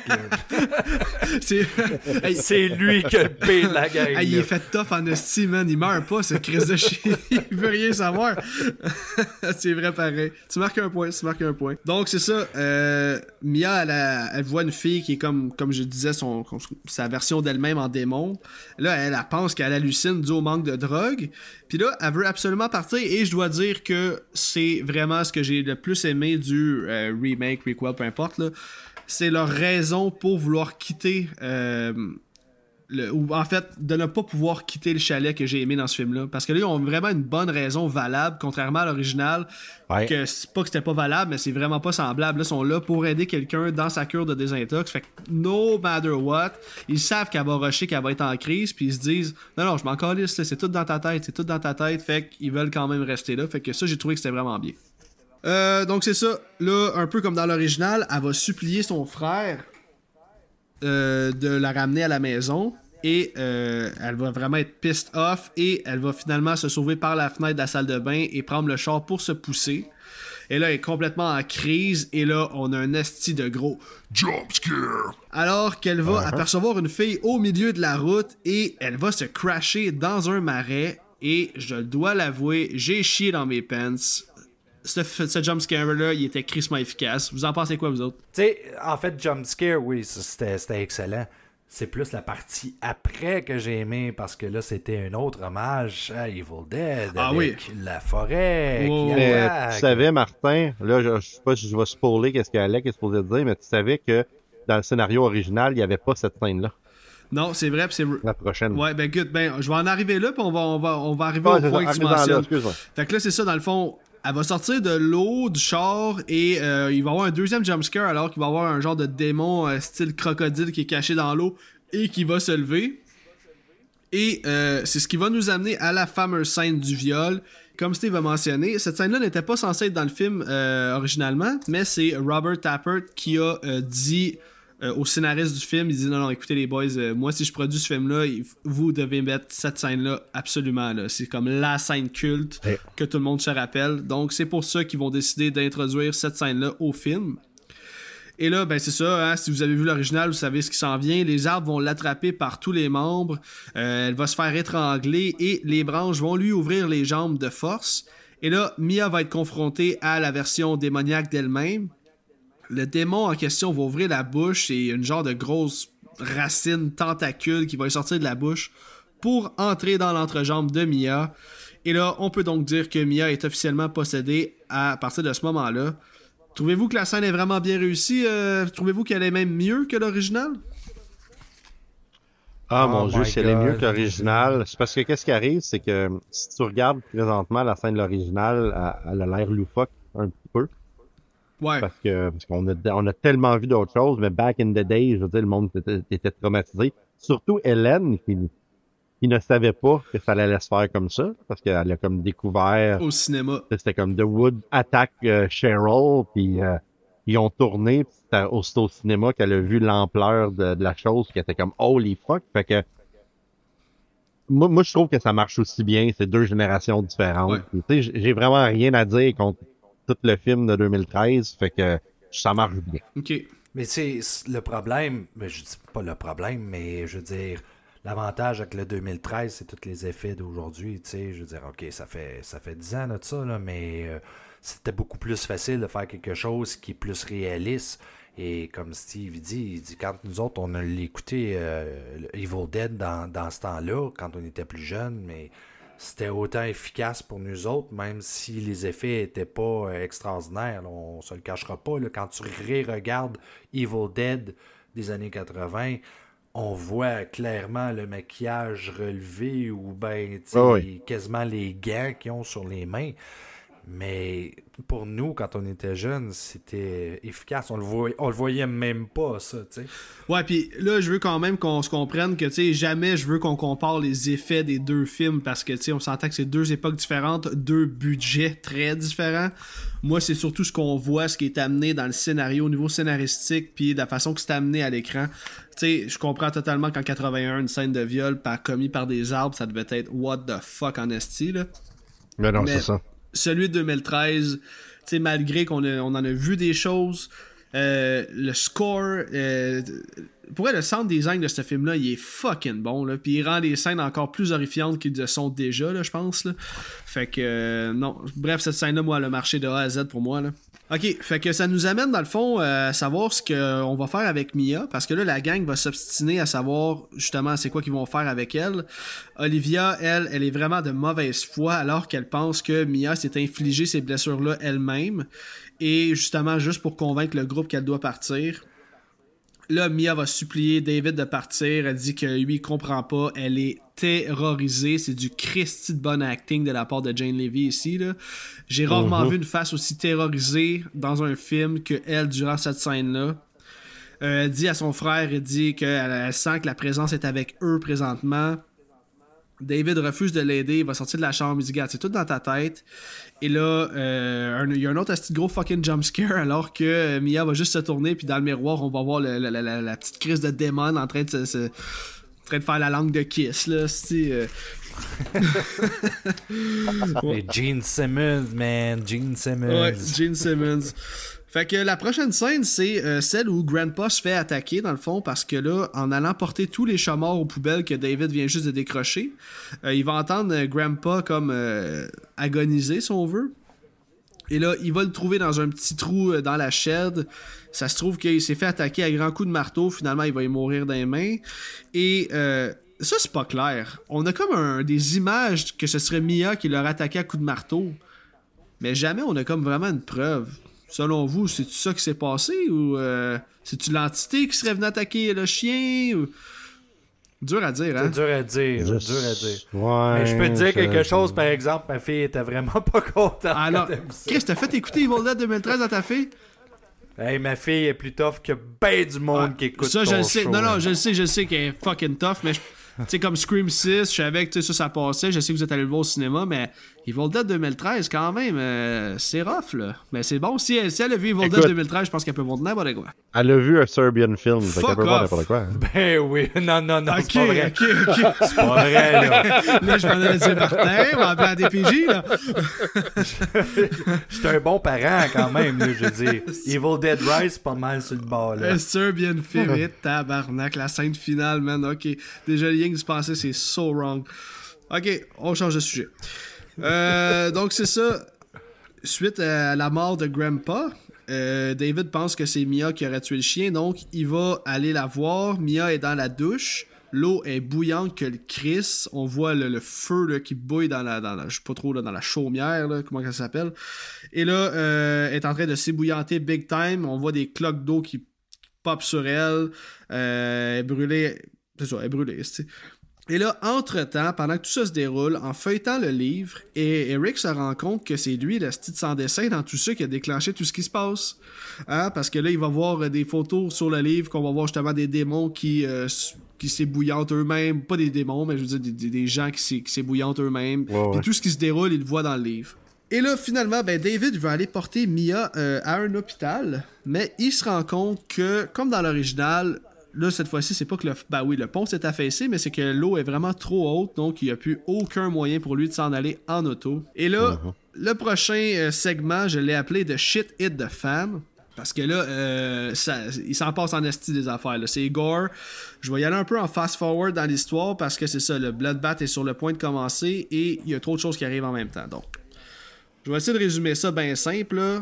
Tout ça commence quand euh, Mia va venir rejoindre le groupe dans le salon est armée d'un shotgun. Et là, euh, elle est en train de. Justement, elle est démon en Christ. Là. Elle va tirer dans le bras de son frère. Les esprits vont frère ouvrir la porte du chalet. Là, Mia crie au meurtre avant de dire dans une voix démoniaque You are all going to die tonight. Euh, Mia va jumper sur Olivia pour lui faire vomir l'équivalent d'un fucking 18 litres de sang direct dans la gueule. C'est. C'est 18 litres pour de vrai? Non, non, non, non, mais. Non, mais j'ai un petit fun fact par contre que Jane Levy a dit que c'est la scène qu'elle a le plus détesté tourner parce qu'elle se sentait vraiment mal pour l'actrice Jessica Lucas parce que c'est pas du CGI, là. Je sais pas comment ils se sont arrangés là, avec un système de tube, mais c'est ça. Elle crache vraiment tout ça dans la gueule. Fait que. Ah ouais, c'est dégueulasse. Puis j'imagine qu'il y a eu plus qu'une take, là. Fait que semble-t-il qu'elle se sentait vraiment mal pour l'actrice Jessica Lucas. ok, euh, c'est ça. Olivia va quand même réussir à pousser Mia dans la trappe et euh, Eric va l'embarrer. Eric va annoncer au groupe que tout ce qui se déroule en fait a un lien avec le livre qu'ils ont trouvé puis que c'est du witchcraft puis blablabla. Et là, les boys, on arrive probablement à ma scène préférée du film. Olivia va aller à la salle de bain et elle va se regarder dans le miroir. Elle a la gueule tout arrachée. Je vais la compter au complet, puis après ça, je vais vous me donner un take là-dessus, parce que c'est une hostie bonne scène. Là, elle commence à être possédée, et pour vrai, je pense que sa mort, comme je viens de dire, c'est la plus nice du film. C'est bien que la mort finale, ah, me chatouille un peu, là, mais elle va commencer à se pisser dessus. Et quand Eric va aller voir ce qu'elle fait dans la salle de bain, il va ouvrir la porte pour la trouver en train de se découper la bouche avec un miroir brisé. C'est du Chris de bon practical, de malade, avec des effets sonores fucking gross. Et là, elle va stabber Eric de façon tellement robotique et sans pitié avec un morceau de miroir avant de lui stabber la face une bonne dizaine de fois avec une seringue. Une chance qu'il avait des lunettes, mais fuck que c'est brutal. Et là, Eric va finalement avoir le dessus et il va la pousser sur le lavabo, ce qui va la knocker un court instant. Puis là, comme si la scène n'était pas déjà assez gore de même, il va s'enlever l'aiguille de la seringue, hein, en gros crise de close-up qui était resté pris dans sa face et il va finalement achever Olivia en prenant un morceau du lavabo brisé un peu plus tôt et il va lui smasher la tête à plusieurs reprises. J'ai quasiment le goût de rajouter au montage smash, smash, smash. si vous avez le référent, c'est hilarant. Fait que là les boys, qu'est-ce que vous pensez de cette scène là, Écoute, c'est euh, premièrement moi, tout ce qui a rapport avec les yeux, j'ai de la misère. Fait qu'un aiguille. Puis, les aiguilles. Ma blonde, elle, va, elle, aime ça raconter le fait. J'aille ça à faire des prises de sang ou des vaccins, whatever. Ça m'écœure. Fait que là, avoir une seringue, il y a une aiguille dans un œil. Écoute, j'avais je, deux yeux fermés au cinéma. Ça me. c'est venu me. J'en ai des frissons, là, je fais juste penser, ça m'écœure. Puis, mettons. La, la scène est. Le, le, practical hein? au niveau de la bouche d'Olivia, qu'est-ce que t'en penses de ça? Ah, mais le, tu sais, toutes les practicals dans, dans le film piquent des culs. Tu sais, on va arriver à une autre scène ouais. tantôt que tu vas parler dans les escaliers, puis une autre scène dans la cuisine. C'est juste du. Euh, tu sais, comme on dirait que de plus en plus, ça, ça, te fait mal quand tu regardes le film. C'est vrai. Tu comprends, là, tu c'est comme. Ah, ah, ah, tu sais. Le rendu au troisième dans la cuisine, c'est là que mon chum il s'est levé puis il est sorti du cinéma. Mais euh, écoute, j'ai rien à dire contre Evil Dead. Ah, ben non, ben non, ben non. Mais c'est justement, on est là pour en parler en bien. Moi, je veux savoir ce que vous pensez. Toi, euh, Martin, qu'est-ce que tu penses de cette scène-là, le niveau gore, man? Ça t'a surpris la première fois que t'as vu ça? Qu'est-ce que tu penses du practical puis de tout en général? Ça m'a pas surpris. Euh, je, je, je le savais déjà parce que j'avais vu la bande-annonce. Je me suis dit, OK, je m'en vais là, puis je m'en vais voir des, vraiment des bons effets spéciaux. Puis en plus, c'est des effets pratiques. Ça, on a eu du fun au bout. C'est drôle parce que quand tu regardes l'équipe derrière le maquillage, je ne connais personne là-dedans. T'as Vinnie Ashton, Kevin Carter, Daisy Faulkner, euh, C.J. Goldman, Gabriel Anderson, Susie Lee, Roger Murray. Martin, il a tout appris ça par cœur, c'est une machine. Je connais pas personne de ce monde-là. Je la regarde, là, je la regarde, il est écrit là. Pour l'aiguille, c'est pas pire parce que euh, Eric, euh, il sort. Euh, C'est-tu Eric? Excuse-moi. Ouais, Eric. Euh, ouais, ouais, c'est ça. Eric, il sort de sa paupière, comme en bas. Pas sa paupière, mais juste en bas. Sauf si ça paraît moins pire. Mais c'est vrai que c'est dégueulasse pareil là, pour quelqu'un qui, euh, qui. Moi c'est moi c'est les ongles surtout. Hein. C'est quand le monde s'arrache les ongles que j'ai un petit peu plus de difficulté. Ouais. Mais pour les pour venir aux effets spéciaux, c'est sûr que c'était super débile. Puis you feel for them. Là, tu regardes ça, t'es comme. Euh, oh my god, pourquoi qu'elle fait ça avec son miroir? Ah! Puis même, trouvez-vous que c'est fucked up comment qu'elle a stab dans la face avec, ses, euh, avec la seringue? Là, je veux dire, c'est ultra robotique. Elle est vraiment genre bam, bam. Tu sais, c'est ça s'explique pas. On dirait vraiment, c'est démoniaque. Elle a vraiment bien acté la façon de stabber. Ça a l'air vraiment d'une machine que tu pèses sur un bouton puis que genre c'est un mouvement robotisé. J'ai vraiment capoté là-dessus. Ça m'a comme, ça m'a choqué. J'ai adoré ce, ce bout-là. Alex, Alex, parce que c'était robotique à cause que elle, c'était un robot. C'est pas la vraie actrice qui fait ce bout-là. C'est un robot qu'ils ont mis. C'est une animatronique. Fait que là, les auditeurs, on va couper Martin Bruyère à l'instant. ok. Non, ce n'est pas un robot, les auditeurs. Fiez-vous sur moi, à de quoi je parle. Ok. Les boys, on arrive à une autre scène complètement dégueulasse. La fameuse scène de la langue coupée. Hein? Donc, euh, uh-huh. la façon que ça se déroule, c'est que là, David va aller comme euh, soigner les, les, blessures de Eric dans la shed à l'aide d'un bon vieux duct tape. Pendant ce temps-là, Nathalie va rentrer en dedans.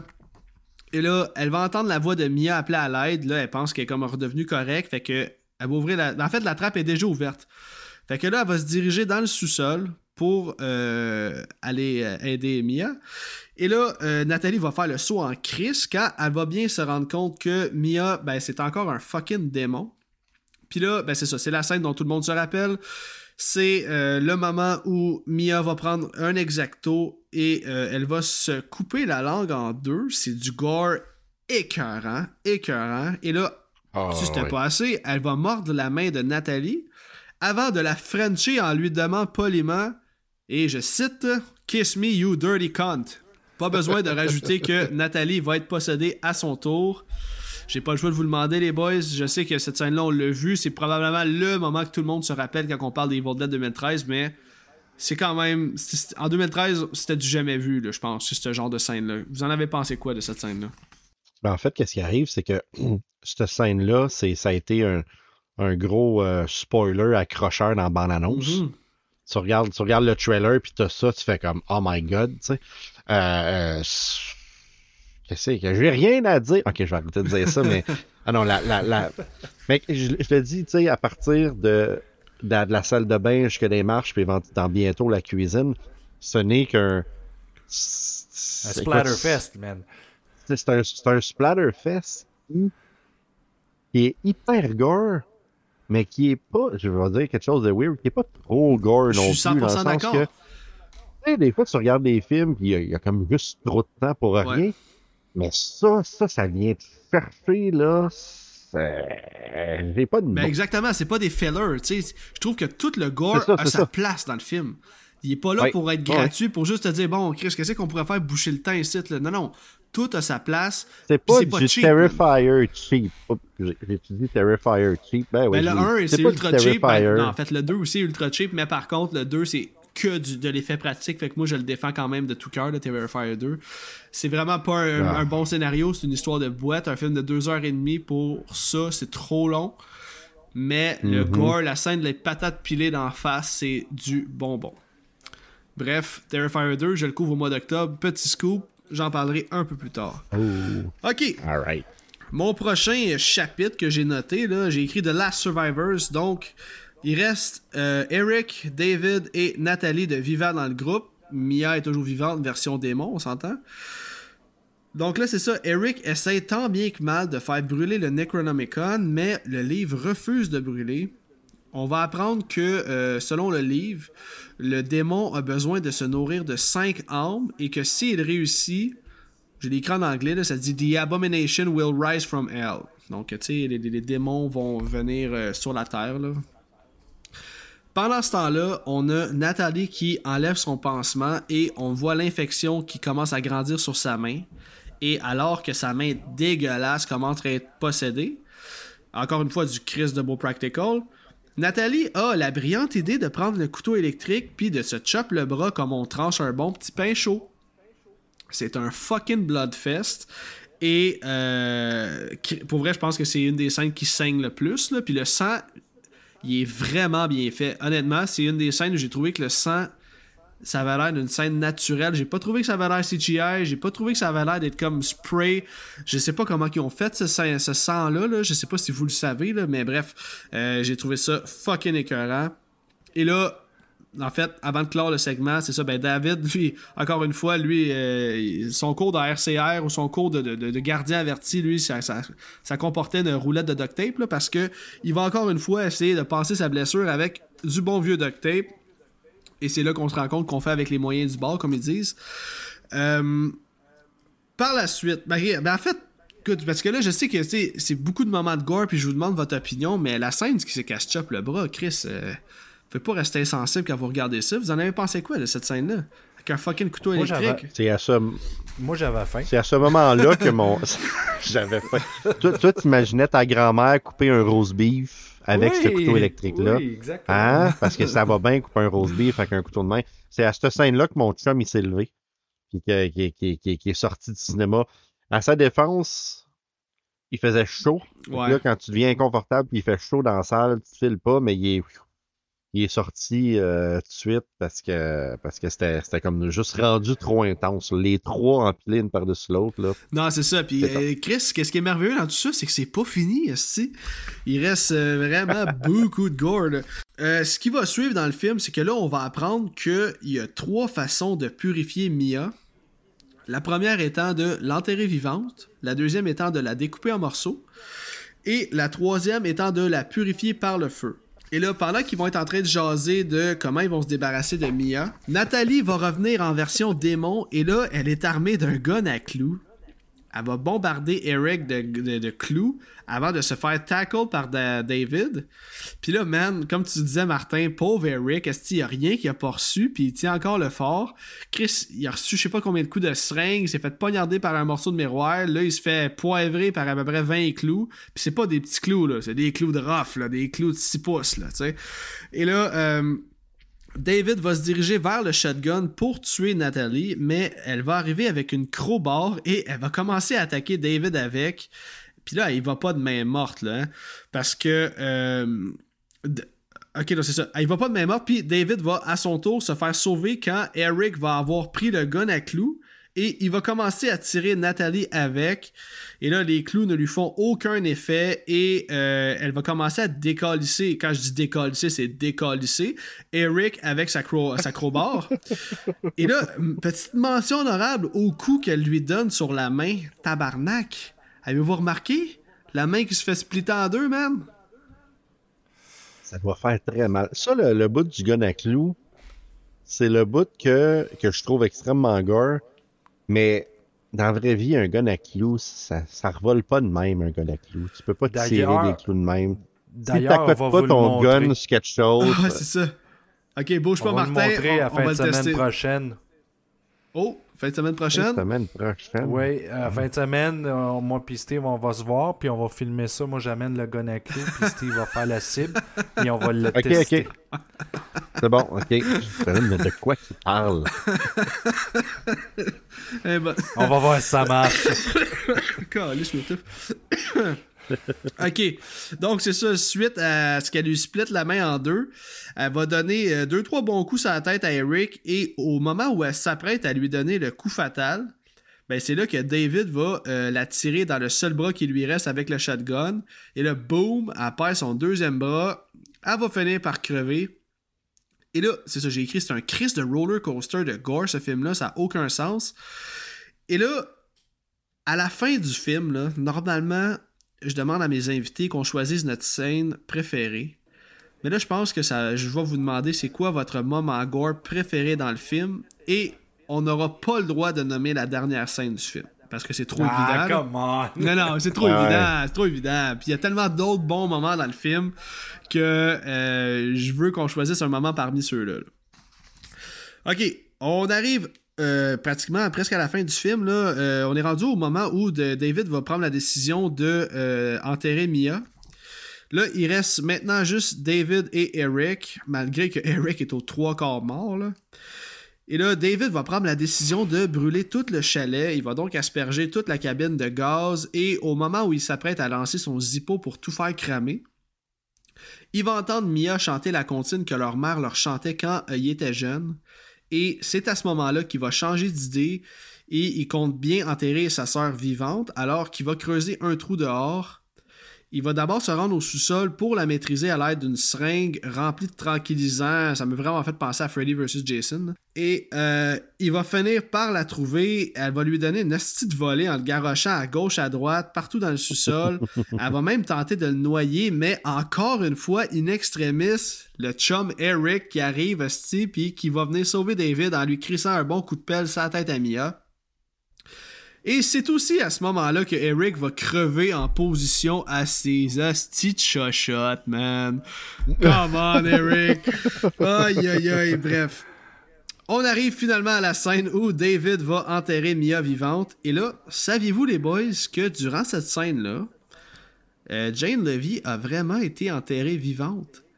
Et pour ajouter à l'effet de la scène, euh, ben c'est ça, dans le fond, Fede Alvarez voulait ajouter de l'intensité à la scène, donc c'est pour ça qu'on peut apercevoir le personnage de David être un peu freak out quand vient le moment de la déterrer, parce que justement, c'est pour ça qu'il se dépêche aussi, parce que c'est ça, elle était vraiment en train de suffoquer. Par contre, il y avait une équipe de sauvetage qui était là pour euh, interagir s'il se passait quelque chose de grave. Fait que c'est ça, il va finir par lui planter deux seringues dans le chest et les seringues en question sont connectées, puis ça c'est au moment où il l'a déjà déterré. Là. Euh, les seringues en question sont connectées à une batterie en guise d'électrochoc pour tenter de la réanimer et après deux trois tentatives, il va y enlever le sac de plastique qu'elle a sur la tête pour se rendre compte qu'elle est revenue à son état normal. Et là, il va, il va comme se revirer de bord, il va se retourner et il va se rendre compte qu'elle s'est levée debout. Et là, ils vont se prendre dans leurs bras. Et au moment où David va rentrer à l'intérieur pour aller chercher les clés du char et être prêt à partir, le fucking Demon Eric, va arriver derrière lui, puis il va le stabber dans la gorge. David va dire à Mia, sauve-toi, et il va s'enfermer dans le chalet avant de euh, tirer sur un bidon d'essence et de tout faire péter. La scène finale, elle est quand même fucking épique. On a le chalet qui brûle, on a une pluie diluvienne de sang qui commence à tomber. Et euh, même principe que tantôt, je la décris, puis après ça, j'aimerais savoir votre avis un peu plus détaillé que, mettons, Steve, dis-moi pas que t'aimes tout de Evil Dead 2013. fait que ça commence de même. Je veux dire qu'il n'y a rien que je déteste. Ouais, c'est ça. Mia est maintenant seule. C'est ça, comme j'ai dit, va commencer à avoir une pluie abondante de sang. L'entité qui la suit depuis le début du film va sortir du sol tel un fucking mort vivant. Mia va tenter de se sauver avec la voiture, mais le démon va briser la fenêtre euh, avant de la pourchasser. Et c'est là que Mia va entrer dans le petit tunnel où le chien Grandpa s'était caché un peu plus tôt. Ce tunnel-là, ça donne, ça donne accès en fait à la petite shed qui se trouve à côté du chalet. Mon chat qui miaule. Elle va se rendre dans la shed et elle va prendre la mythique chainsaw qu'on retrouve si je ne m'abuse, dans tous les Evil Dead. Je veux pas dire n'importe quoi parce que j'ai pas vu un même. Est-ce que la, la chainsaw faisait-tu le même son que ton chat? J'espère que non, parce que c'est pas trop menaçant. L'avez-vous entendu, mon chat? C'est une, chaîne oh, une, une, une chat? Une chaîne ah, une, une chat. Oh, une chat. Oh, une chain show. euh, fait que c'est ça. Le démon va prendre une machette et il va réussir à slicer Mia à deux, trois reprises en donnant des coups bord en bord du mur dans la shed. Mia va finir par se sauver en retournant dehors armée de la chainsaw. Elle va se cacher sous le Jeep pour couper une jambe à l'entité lorsqu'elle va marcher tout près. Et là, Mia va tenter de sortir de sous le véhicule, mais au même moment, le démon fait chavirer le Jeep et par le fait même, la main de Mia va rester prise sous le Jeep. Puis là, Mia, elle, genre, elle don't give a fuck. Elle n'entend plus à rire. Elle est prête à tout pour survivre. Elle va donc prendre la chainsaw pour tenter de se libérer en coupant son bras. Mais encore plus gore que ça, Esti, elle se rend pas à chainsaw, fait qu'elle va simplement tirer de toutes ses forces pour déchirer sa peau et sa main va se détacher de son bras. Tabarnak que c'est hardcore. On voit tous les ligaments se séparer comme de la viande et c'est là, mesdames et messieurs, qu'on a droit au meilleur kill du film. Au moment où l'entité dit à Mia I will feast on your soul, Mia lui calisse un coup de chainsaw en plein milieu de la face, puis elle va l'ouvrir en deux comme un fucking zipper. C'est un bloodbath de malade. OK?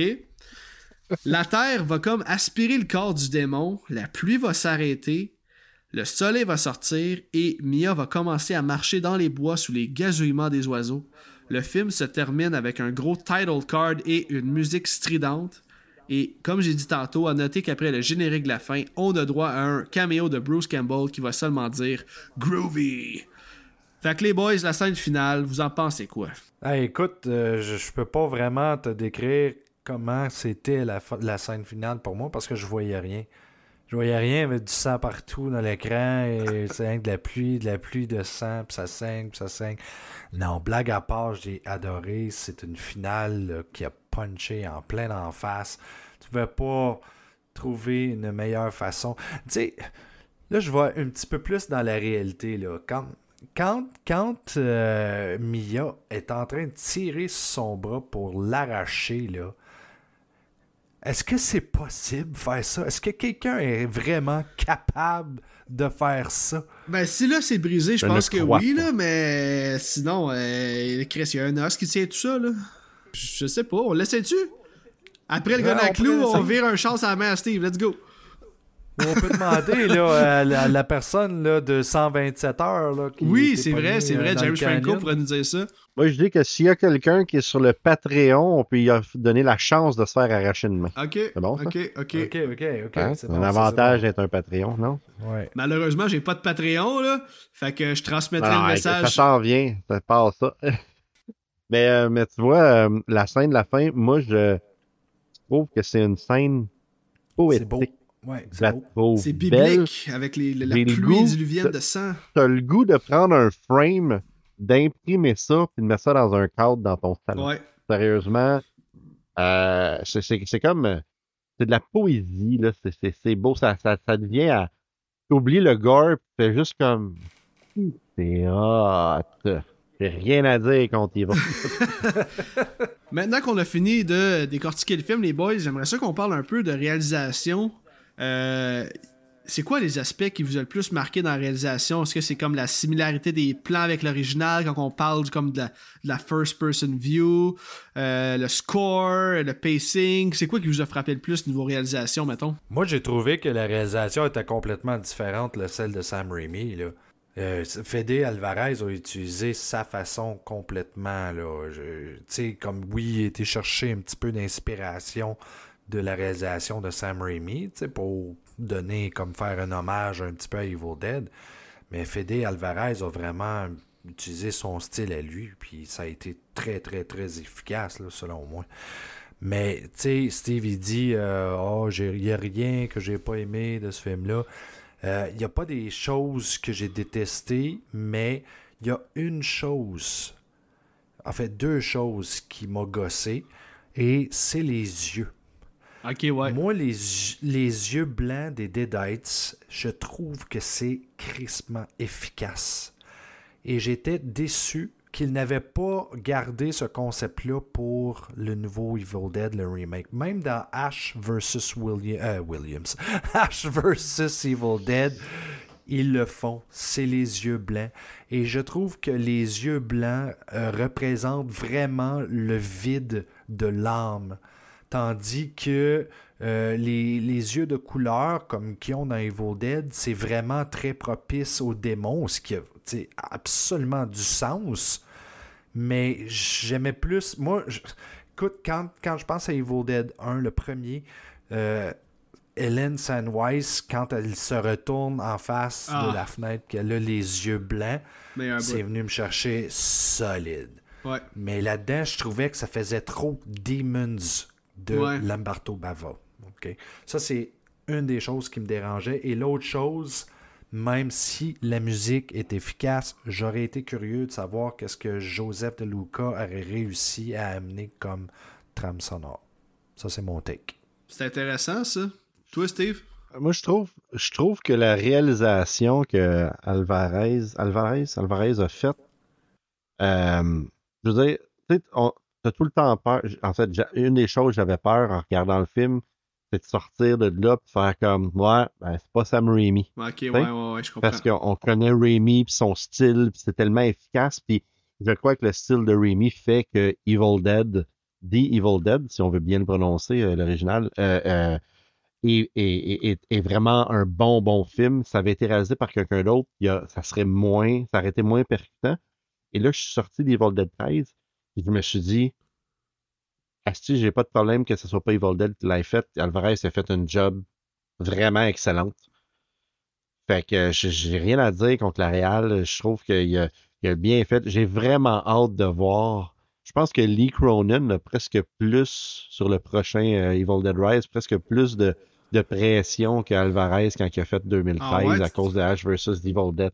Ouais, je, pense que oui. Est-ce que Bruce Campbell est moindrement impliqué dans le prochain Evil Dead? Ben oui, parce que je sais que j'ai vu comme le, premier screen test, là, ou je sais pas trop. Oui. Ils sont là en tant que producer, les trois. Ok, c'est ça, il est producer. Oui, oui. Et, là, là, tu vas avoir ton show le 16 avril, mais nous, on a une équipe euh, présentement qui euh, vont aller voir Evil Dead Rise à Los Angeles euh, le 6 avril. Et le 7 avril, notre équipe va rencontrer justement Lou, euh, Lee Cronin pour discuter avec lui en entrevue. Ça, c'est Infamous Horror, ça? Infamous ouais, Horror. Effectivement, avec Infamous Horror. Fait que c'est super. Euh, ça rapporte le podcast de, de Hell to the Dead C'est Chris euh, qui va faire ça, mais. Euh, wow. J'ai hâte de voir ça. Je suis un peu jaloux. Ben oui, ben oui. ben Chris, c'est sûr, les boys. C'est tout moi qui ai organisé Colin la rencontre puis le screening avec lui puis c'est tous eux autres qui vont avoir le plaisir de le faire. Comment ça tu peux pas y aller? C'était tout organisé? C'est loin Los Angeles. Ah oui, ben oui, ah c'est un fait. allé, euh, Chris, il reste à une heure de là, 45 minutes. Fait que, ouais. Il est le petit Lucky Bastard. C'est ça, ça, se fait mieux. OK. OK, ben cool. Euh, puis mettons euh, qu'on voudrait parler du casting. Parce que moi, mis à part Nathalie, j'adore le casting, j'adore Jane Levy. Je trouve que tout le monde avait sa place. Ça serait qui votre personnage préféré ou tout simplement, c'est quoi vous avez pensé du casting en général? Euh, moi, moi j'ai, euh, j'ai adoré euh, David. Fait que Shiloh Fernandez. Puis Martin en a parlé tantôt. J'ai adoré le fait que tout le long, tu as l'impression qu'en fin de compte, c'est pas Mia, la personnage principale, c'est lui, puis c'est Ash, puis c'est pas Ash, mais celui sans l'être, là. Euh, j'écoute, j'ai vraiment. J'ai rien à dire quand il, il, il est bon, il est bon, ouais, c'est ça. il est bon, puis arrête de, de me voler mon, mon, mon ma catchphrases. euh, non, il, il, est vraiment bon, puis, et, et au début, moi, je m'en suis pas rendu compte au début qu'il était un genre de, tu sais, dans le style de hack. Ouais, ouais. Je sais pas, me suis pas rendu compte de comment il était habillé, puis c'est plus que le, le, le, film avance que tu fais comme. Fait que non, je trouve qu'il a fait, euh, il a fait une, une, très, très, très bonne job. Ben d'accord. Toi, euh, Martin? Jane, Jane c'est ma favorite, pas seulement parce qu'elle est bonne, mais aussi parce qu'elle est jolie. Euh, aussi parce que je l'ai vue, tu sais, quand je l'ai écoutée en 2013, je la connaissais pas, mais tu sais, quand tu regardes sa carrière, elle joue dans Don't Breathe, un autre film de Alvarez oh. qui est excellent. Ben oui. Elle a joué dans Office Uprising, elle a joué dans Castle Rock, tu sais. Euh, elle a fait plusieurs autres projets qui euh, en dehors de l'horreur, mais je la trouve vraiment euh, extraordinaire. Puis quand tu regardes la carrière de tout le monde dans, dans l'horreur, c'est quand même assez intéressant. Shiloh a joué dans, entre autres, Dead Girl, il a joué dans Red Riding Hood, il a joué, ben, en fait, il était supposé de jouer dans Tremors, la télé-série. Et il, est même... C'est ça.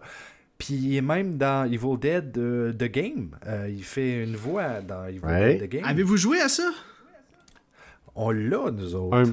On l'a gratuit. j'ai joué un petit peu, mais pas beaucoup. J'ai joué un petit peu, mais pas beaucoup. Puis là, mettons, ma dernière question pour vous autres, ça serait... On exclut la scène finale. Ça serait quoi votre scène de gore préférée et pourquoi? Si vous voulez, je peux commencer. Moi, j'y vais définitivement avec la scène de Olivia. Euh, la scène en général, mais je dirais, écoute, le fait que ça arrache la bouche avec un morceau de miroir, c'est brutal en crise. Quand tu y penses, c'est, écoute, c'est sadique en esti. Puis justement, le, le, d'en face avec la seringue, tout ce melting pot là, mais ouais, mettons j'aurais choisi un moment je pense que j'irais avec Olivia qui se déchire la face avec un miroir. Je voyais les moi. Euh, je m'en allais dire Olivia mais j'avais quand ben, même de la non non mais j'avais quand même de la difficulté à choisir parce que celle avec Nathalie aussi est assez gruesome ok? Et euh, j'ai entendu parler de le 4K de Scream Factory et apparemment que c'est encore plus intense sur cette version là et je veux absolument la voir parce que moi moi ce que j'ai la différence avec Nathalie et Olivia, c'est que je trouve que Nathalie fait plus pitié. On dirait que elle, demande de l'aide, tu le vois dans sa face. Là, elle meurt pas comme un démon, elle revient comme à sa propre personne, genre avant de mourir. C'est ça, tu sais. je trouve que ça avait plus d'impact. Puis après ça, tu sais, elle se chope un bras, elle se fait tirer un autre bras. Tu sais, euh, écoute, là, ça va pas bien. Je trouvais ça pas mal gory. Ah, c'est vrai. Puis toi, mon Steve? J'ai de la misère à trouver la scène euh, que je trouve la plus gore. Euh, faut que j'y aille avec Olivia à cause de, de, de, de l'œil puis de la seringue dans ah, l'œil. Ouais, ouais, les deux trucs que je déteste, ça, ça vient me... Ça, euh, mais tu sais, la scène d'ouverture, la tête qui explose... C'est malade. C'est, c'est, ça rouvre bien un J'imagine la première du film, tout le monde dans la salle, c'est sûr que le monde devait capoter crier comme des fous quand le titre est arrivé et la, tête a explosé. Mais pour le pour le pour, pour à cause de moi personnellement, je peux pas dire ma phobie pour les cinq les yeux, là, mais ma, ma, ma quelque chose que j'aime pas dans la vie, ben c'est ça. Je, dois focuser sur cette, ce petit bout-là. Ok, puis j'ai une petite question avant qu'on finisse ça. Là. Euh, puisqu'on parle d'Evil Dead, êtes-vous fan de Cabin in the Woods? Ah oh oui, totalement fan de Cabin in the Woods. Ouais. Euh, c'est vraiment un très bon hommage. Euh, on parle surtout du settings. Le mood aussi est un petit peu le même. Mais là, tu parles de Cabin in the Woods. Puis, il faut que je te demande la question, Alec. Euh, ça m'a fait penser à Within the Woods. Est-ce que tu connais Within the Woods? Non, malheureusement, non. Alors, je vais t'apprendre quelque chose. Within the Woods est un film qui a été fait par Sam Raimi avant Evil Dead, qui a été tourné en VHS, si je me trompe pas, et euh, qui a été utilisé pour financer Evil Dead. OK. C'est comme, c'est comme le court-métrage de Evil Dead. Si tu vas sur YouTube, tu vas le trouver. OK. Ils ont fait ce court-métrage-là, ils ont utilisé ce film-là pour, euh, pour aller chercher du, pas des subventions, mais du financement pour faire Evil Dead. Ok, fait que Within the Woods des auditeurs, prenez ça en note si ça vous intéresse. C'est bon, ça va, cool. Merci. Puis toi, Steve, Cabin in the Woods, t'es-tu un fan? Moi, j'ai vu Cabin in the Woods une fois au cinéma. Ok. J'avais beaucoup aimé. Je ne l'ai jamais réécouté par la suite. Et moi, je le dis souvent, euh, je le dis souvent quand je vais dans des podcasts, moi, j'ai une mémoire de merde pour les films. Dans le sens que j'ai, j'ai, vu euh, Evil Dead 2013, je, l'ai vu, je l'avais vu deux fois. Tu t'en rappelais pas? Ça doit faire 5-6 euh, ans. Il a fallu que je le réécoute parce que j'aurais pas pu venir sur le show en faisant comme voilà, je l'ai vu là, parce que tu me parlerais des affaires, puis je serais comme Ah ouais, c'est quoi ça? C'est qui lui? Non, Fait que c'est, souvent comme ça que, que, ce qui arrive. Fait que Cabin in Woods, je l'ai vu une fois, j'avais beaucoup aimé. Il faudrait que je le réécoute pour te dire. Ben, je te suggère fortement, man, parce que ce, film-là est bourré d'hommage à l'horreur en général. Mais bref, j'ai fait un épisode avec Jasmin, donc euh, si ça vous intéresse, vous pourrez écouter ça euh, mhm. un, bon moment donné. Ok les boys, c'est maintenant la fin de l'épisode, on a fait le tour. Euh, c'est pas un film qui nécessite une longue discussion sur les messages, c'est vraiment un film qu'on peut parler de gore. Aujourd'hui c'est un épisode spécial gore, puis j'aime ça, ça fait du bien. C'est de loin le film le plus gore que j'ai couvert au podcast jusqu'à maintenant. Ce qui m'intéresse maintenant, c'est de savoir vos notes sur 10. Je peux commencer. Euh, pour moi, c'est un bon 8 sur 10 parce que c'est une valeur de réécoute incroyable. Je trouve que c'est un hommage crédible, fidèle à l'original. Je trouve que il a amené des éléments nouveaux, mais tout en respectant euh, les éléments de l'original. C'est pour ça qu'on peut comme le qualifier de remake, requel, euh, name it, qu'est-ce qu'on veut. Euh, puis, bien évidemment, pour le gore, euh, le gore est, définitivement le point fort de ce film-là, mais c'est pas simplement pour le gore, c'est la qualité du gore. Le gore est vraiment bien amené, c'est du beau gore, c'est du beau practical. On voit qu'il y a eu beaucoup de temps, beaucoup d'amour euh, dédié pour ce projet-là, donc euh, c'est pour cette raison que moi, je donne un 8 sur 10. Martin, ta note, ce serait quoi? J'irais aussi avec 8, 8 sur 10. Sérieux, ça a été un bon moment d'écouter Evil Dead. Tu sais, tellement attendu en plus. Quand tu, attends si longtemps après Army of Darkness pour voir quelque chose de nouveau sur Evil Dead, tu fais comme Oh fuck, j'espère que ça va être bon. Puis j'ai vraiment pas été déçu. C'était gross. Euh, l'histoire était bonne, les acteurs étaient bons, les effets spéciaux top notch. Et euh, la réalisation de Fede Alvarez est aussi top notch. Puis euh, si par contre, ça, ça, c'est l'affaire. Si par contre, j'avais la chance, pas la chance, mais si j'avais à faire une, euh, une, liste de top films de Evil Dead, j'aurais de la difficulté à classer le Evil Dead, le remake. Je ne saurais pas exactement qu'est-ce que où je le mettrais, ça serait difficile. Donc, c'est déjà un, côté très positif, puis c'est pour ça que ça vaut 8 sur 10 pour, euh, sur mon bord. OK, parfait. Dans ton cas, mon Steve? Moi, moi, je vais y aller avec un point 5 de plus que vous autres, en fait. OK. Euh, c'est drôle, durant que Martin parlait, j'ai été voir parce que c'est Internet Movie Database. Je me suis dit, ah, j'y avais donné combien? Parce qu'avant, je ratais tous mes films là-dessus. Puis, euh, j'avais donné un 10, là. Eh, quand j'ai vu le film, j'ai tellement capoté quand je suis sorti de là que j'ai mis un 10. Mais tu sais, des films comme Evil Dead ou ça. Oui. Tu sais, quand, quand, quand, c'est sorti, euh, mais tu sais, The Evil Dead aussi, Evil Dead 2, puis Army of Darkness, j'avais tout mis des 10 parce que j'étais comme, que c'est juste comme génial. Donc, euh, euh, je, vais y aller, là, tu sais, là, je l'ai réécouté.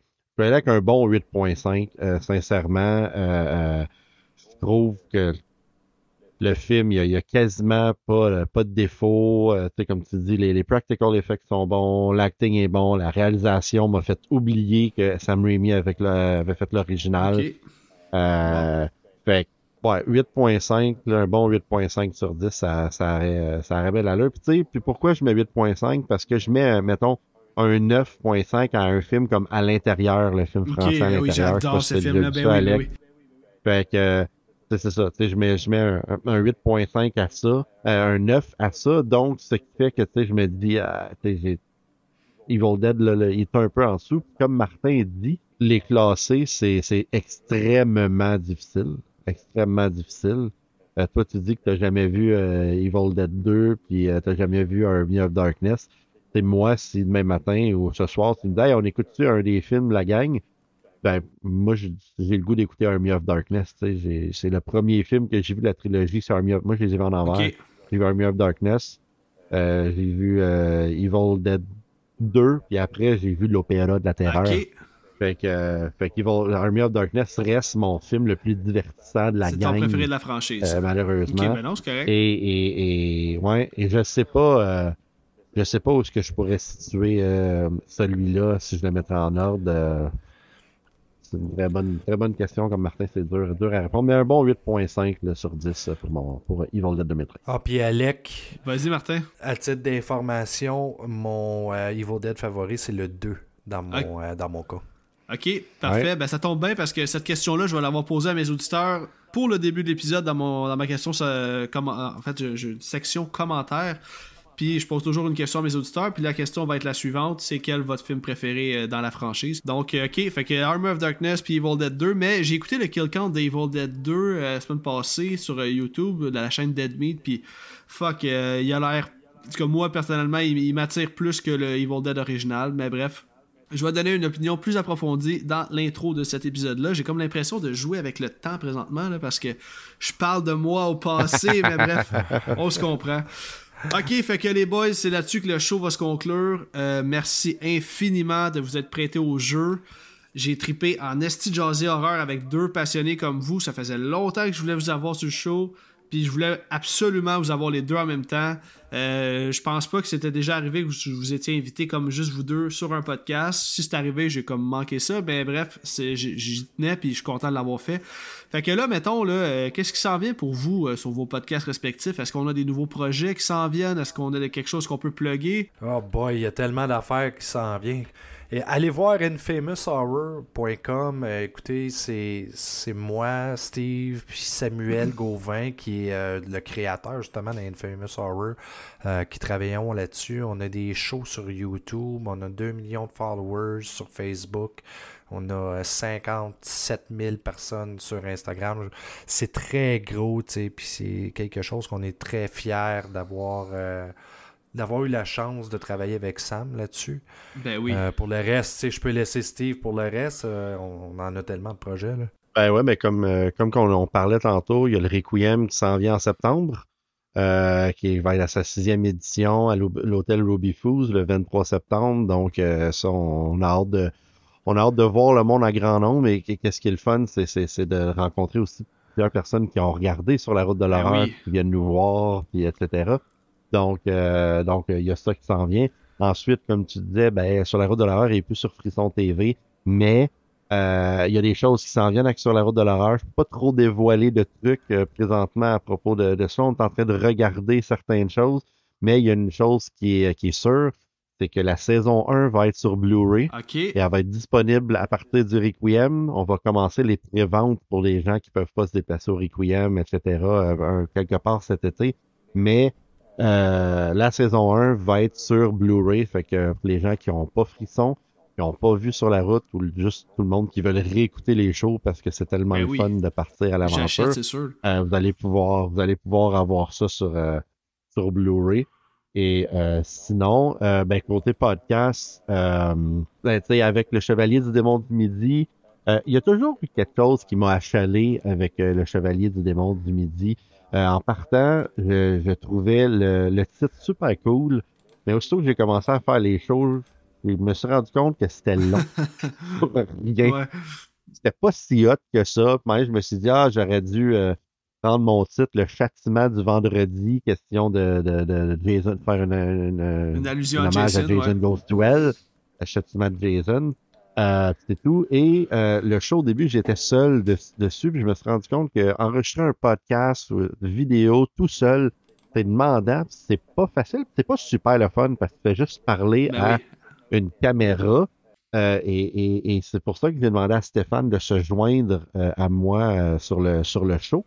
Et qui Stéphane faisait juste la, chronique Regard moi ça à un certain point, puis là, il est là tout le long et Stéphane puis moi, on travaille présentement à comme rebrander le show. Euh, pour la simple bonne raison que le Chevalier du Démon du Midi, on est deux en train d'hoster ça, puis on a plein de, bonnes idées. Euh, donc, euh, éventuellement, je peux pas dire quand parce que je le sais pas, le Chevalier du Démon va être rebrandé à un autre podcast, show, style émission de TV ah, qui s'en vient. Donc, euh, on, a, on a vraiment hâte de, de, de, faire ça. On y travaille présentement. Justement, aujourd'hui, j'ai reçu des premières versions du, euh, du logo. C'était comme, oh, là, on a, on a fait des feedbacks. Fait que ça s'en vient, ça s'en vient bientôt. Alright, man. Fait que, écoutez, c'est ça, les boys. Un gros merci encore une fois d'être passé euh, au show.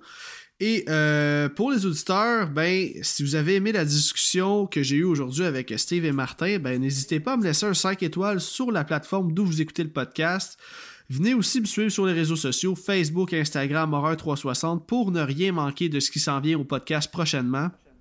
Et pour le prochain épisode, j'aurai le plaisir de recevoir Marc Boisclair, rédacteur en chef derrière oh. Horreur Québec, alors que pour la première fois de l'histoire du podcast, c'est mon invité qui arrivera avec un film à me proposer. Marc m'a proposé d'écouter un film intitulé Amer, A-M-E-R, sorti en 2009 et qui est disponible à la location à 4,99. Donc, si vous avez envie de le regarder avant l'épisode, ça serait vraiment génial parce que les deux, on va baigner dans de la nouveauté. Quand je dis les deux, c'est vous et moi. Euh, j'ai aucune idée dans quoi je m'embarque. Donc, si vous avez envie de vivre l'expérience avec moi, je vous encourage à louer ce film-là. Donc, d'ici là, je vous dis merci d'avoir été à l'écoute et à bientôt tout le monde. Salut!